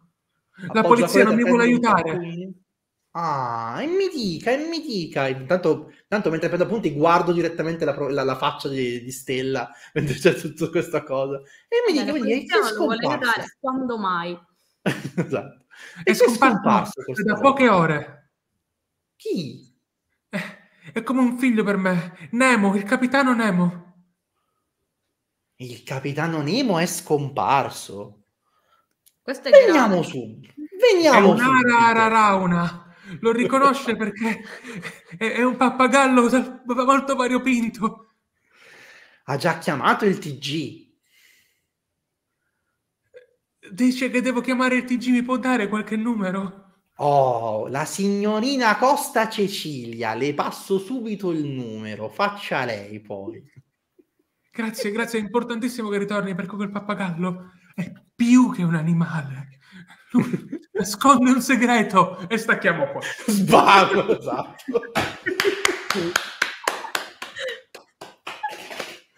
Bellissima! No, il capitano Nemo! Ok, ragazzi.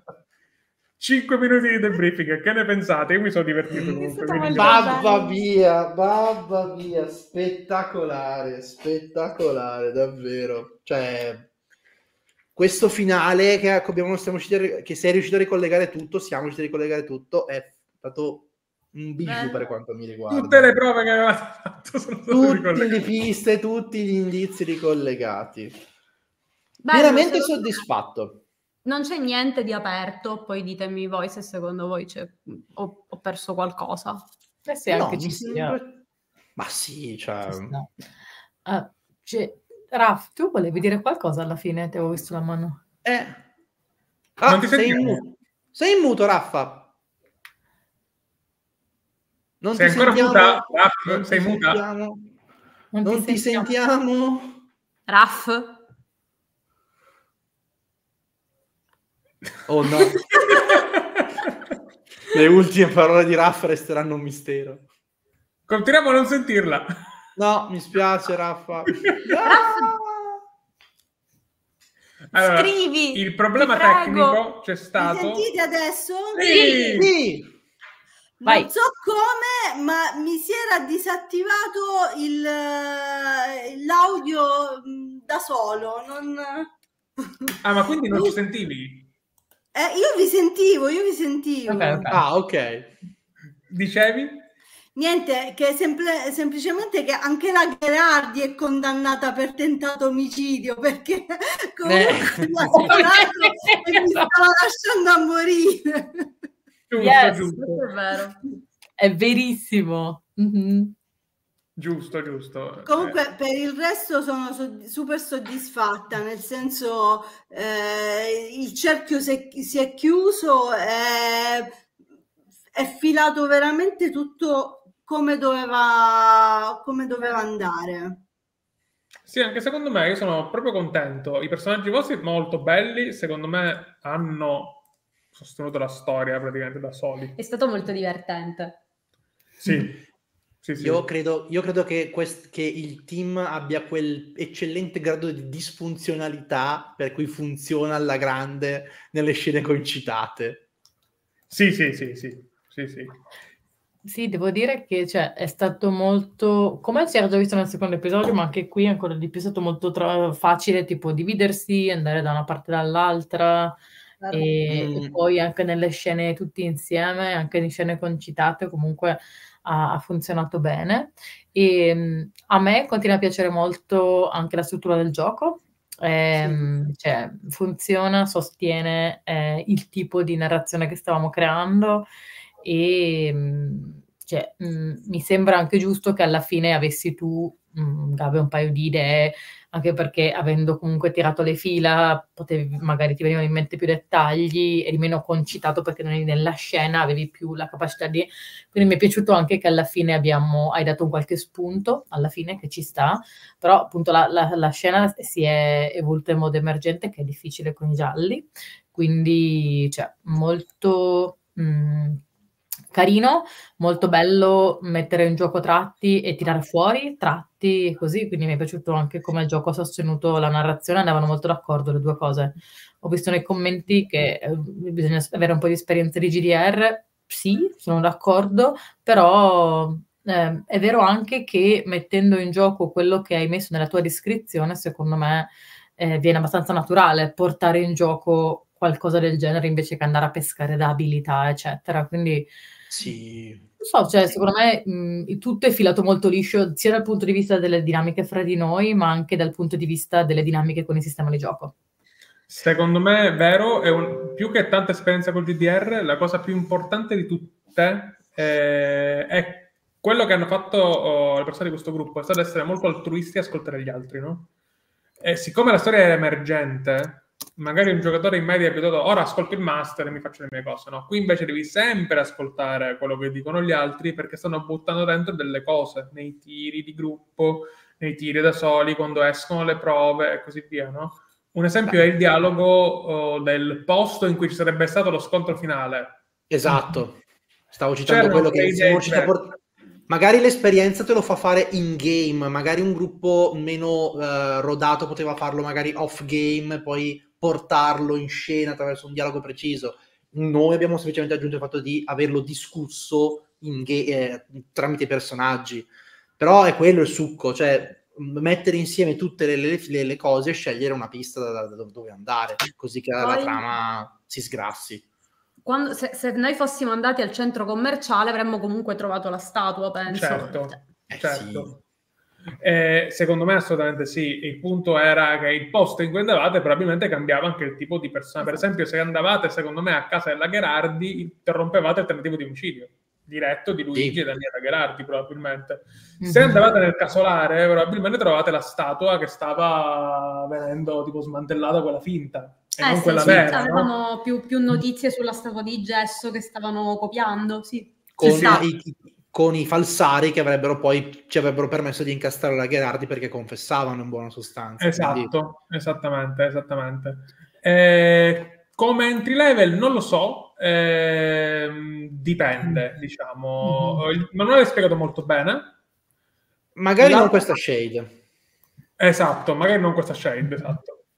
Eh, in alcuni casi, se non conosce abbastanza bene il tipo di fiction, secondo me non è facile, cioè devi avere, cioè più che essere un bravo giocatore di ruolo, ti devono piacere i thriller e i gialli. Perché se non hai idea di com'è che funziona questa fiction, da master, tipo viene tosto. Sì. Quando è un tiro, tipo tutte le volte che dicevo, raga, questo non è un tiro perché non state direttamente lavorando intorno al mistero, ma su cose accessorie, devi conoscere un po' la fiction di questo tipo di cose, perché se ti metti a tirare male, questo anche in Prism l'abbiamo visto, una volta il Prism sì. quello normale, io ho sbagliato perché ho fatto uh, fare dei tiri che erano situazioni pericolose e rischiose, ma che non erano inerenti alla distopia, perché il Prism basa con la distopia, e il gioco ha preso un'altra piega, cioè quindi bisogna fare attenzione a questo principalmente.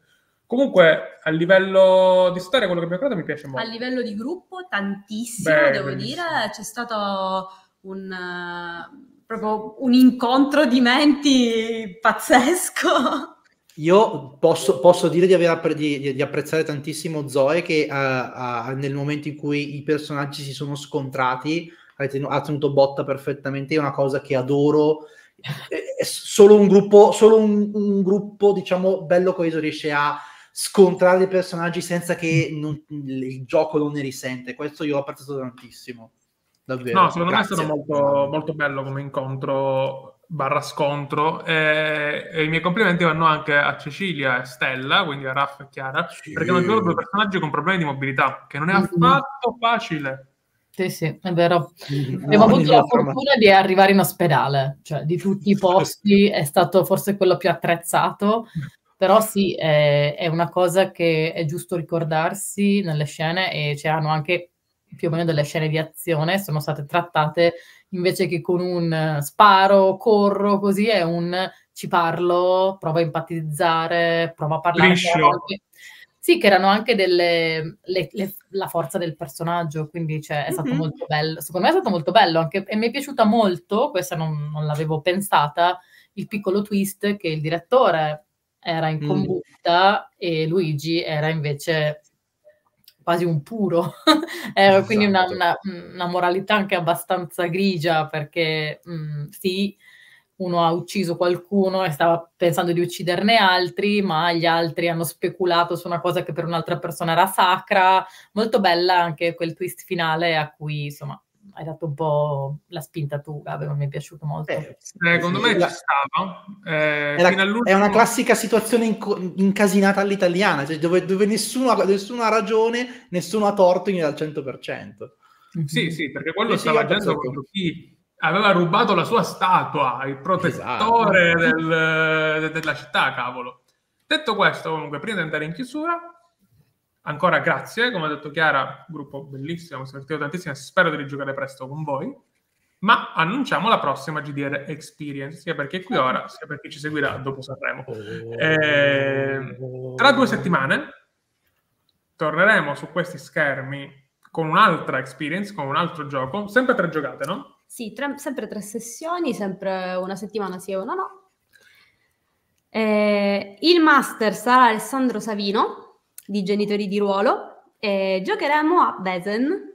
E avremo anche per la prima volta sul nostro canale come ospiti eh, Marco e Alba delle Ventose, e noi abbiamo già giocato da loro a uh... Navigavia, esatto, a Navigavia qualche, qualche mese fa. Eh, sì, eh, sarà, sarà bello, abbiamo già i personaggi, eh, Alessandro si sta già prodigando. Alessandro è bellissimo comunque per farci i disegni, come, già ha già fatto, fatto questi. come ha fatto per... Eh, per Frementoia, per Prism, e per il resto eh, ci vediamo domani con Band of Blade, esatto, la terza sessione. Esatto, eh, siamo a piena ricca, vediamo come ce la caveremo, mentre con queste persone qui rigiocheremo presto sicuramente nelle prossime Experience, e con Camilla ci giochiamo domani, va. Se avete qualcosa da comunicare oltre queste cose, Andrea? Per stavolta no, non ho, non ho nessun nuovo annuncio, ci rifacciamo le prossime volte. Camilla? Piccolo annuncio, non è tanto, è solo che con un'altra persona bellissima, Alessia Caviglia, abbiamo appena rilasciato un gioco di ruolo che abbiamo creato per l'apprendimento linguistico, che non è facilmente playtestabile o giocabile perché serve una classe di lingua che studi la lingua straniera, però è un primo tentativo di creare un gioco di ruolo direttamente per, eh, che si possa inserire in una classe di lingua, quindi siamo molto contente, abbiamo tanti playtest in progetto e stiamo pensando, in, dite incrociate che ci, ci accettino, di portarlo a play, quindi vi farò sapere gli sviluppi, ma sono molto contenta perché mette insieme per una volta il mio lavoro e i giochi di ruolo. Bello. Bellissimo. Eh, condividilo pure quando vuoi, sia nella chat qui, sia sul nostro Telegram, anche se lei credo che sia stato condiviso, ma ricondividilo nel corso del tempo. Io l'ho recensito oggi comunque. Ci ho messo proprio la, la recensione su, da Morgan Gabe. Thank you. Ah. Io niente, nessun annuncio, eh, solo tanto affetto per, per tutti voi e per chi ci ha seguito. Domani troverete la, questa puntata eh, perché così potrete seguirla in differita, insomma, se non l'avete fatto, se avete seguito adesso la puntata in differita, grazie comunque per averci seguito, così è, è molto bello. E domani mettiamo anche tutte e tre le puntate come promesso, anche perché ti me l'hanno chiesto in tantissimi, tipo, metteremo tutte e tre le puntate in podcast, quindi potete ascoltare in podcast tutte e tre queste puntate di, di Prism, eh, visto che vi piace ascoltarci. E le mettiamo di fila, perché tanto lo sappiamo che voi che ci ascoltate in podcast ve le, ve le bingiate, no? Quindi se le mettiamo una alla volta è peggio. No, no, le mettiamo, appunto, come faremo con Band of Blade, mettiamo tutto insieme le tre puntate, così potete bingiare.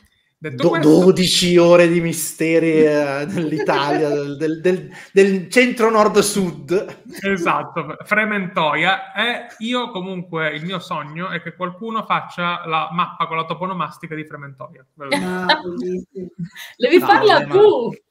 Non raga, so raga, fare, raga, il fumetto, raga, il fumetto di questa vicenda terribile, tutto fatto in toni di giallo. Alla sensibilità. Sarebbe... mm-hmm. Esatto. Detto questo, andiamo in chiusura. Grazie a tutti voi che ci avete seguito fin qui, grazie a chi ci ha seguito in differita, chi ci ha ascoltato in podcast. un grande abbraccio e grazie a voi, Raff, Camilla e Andrea, che avete giocato con noi. A Continuiamo pre... a giocare. No. Ciao.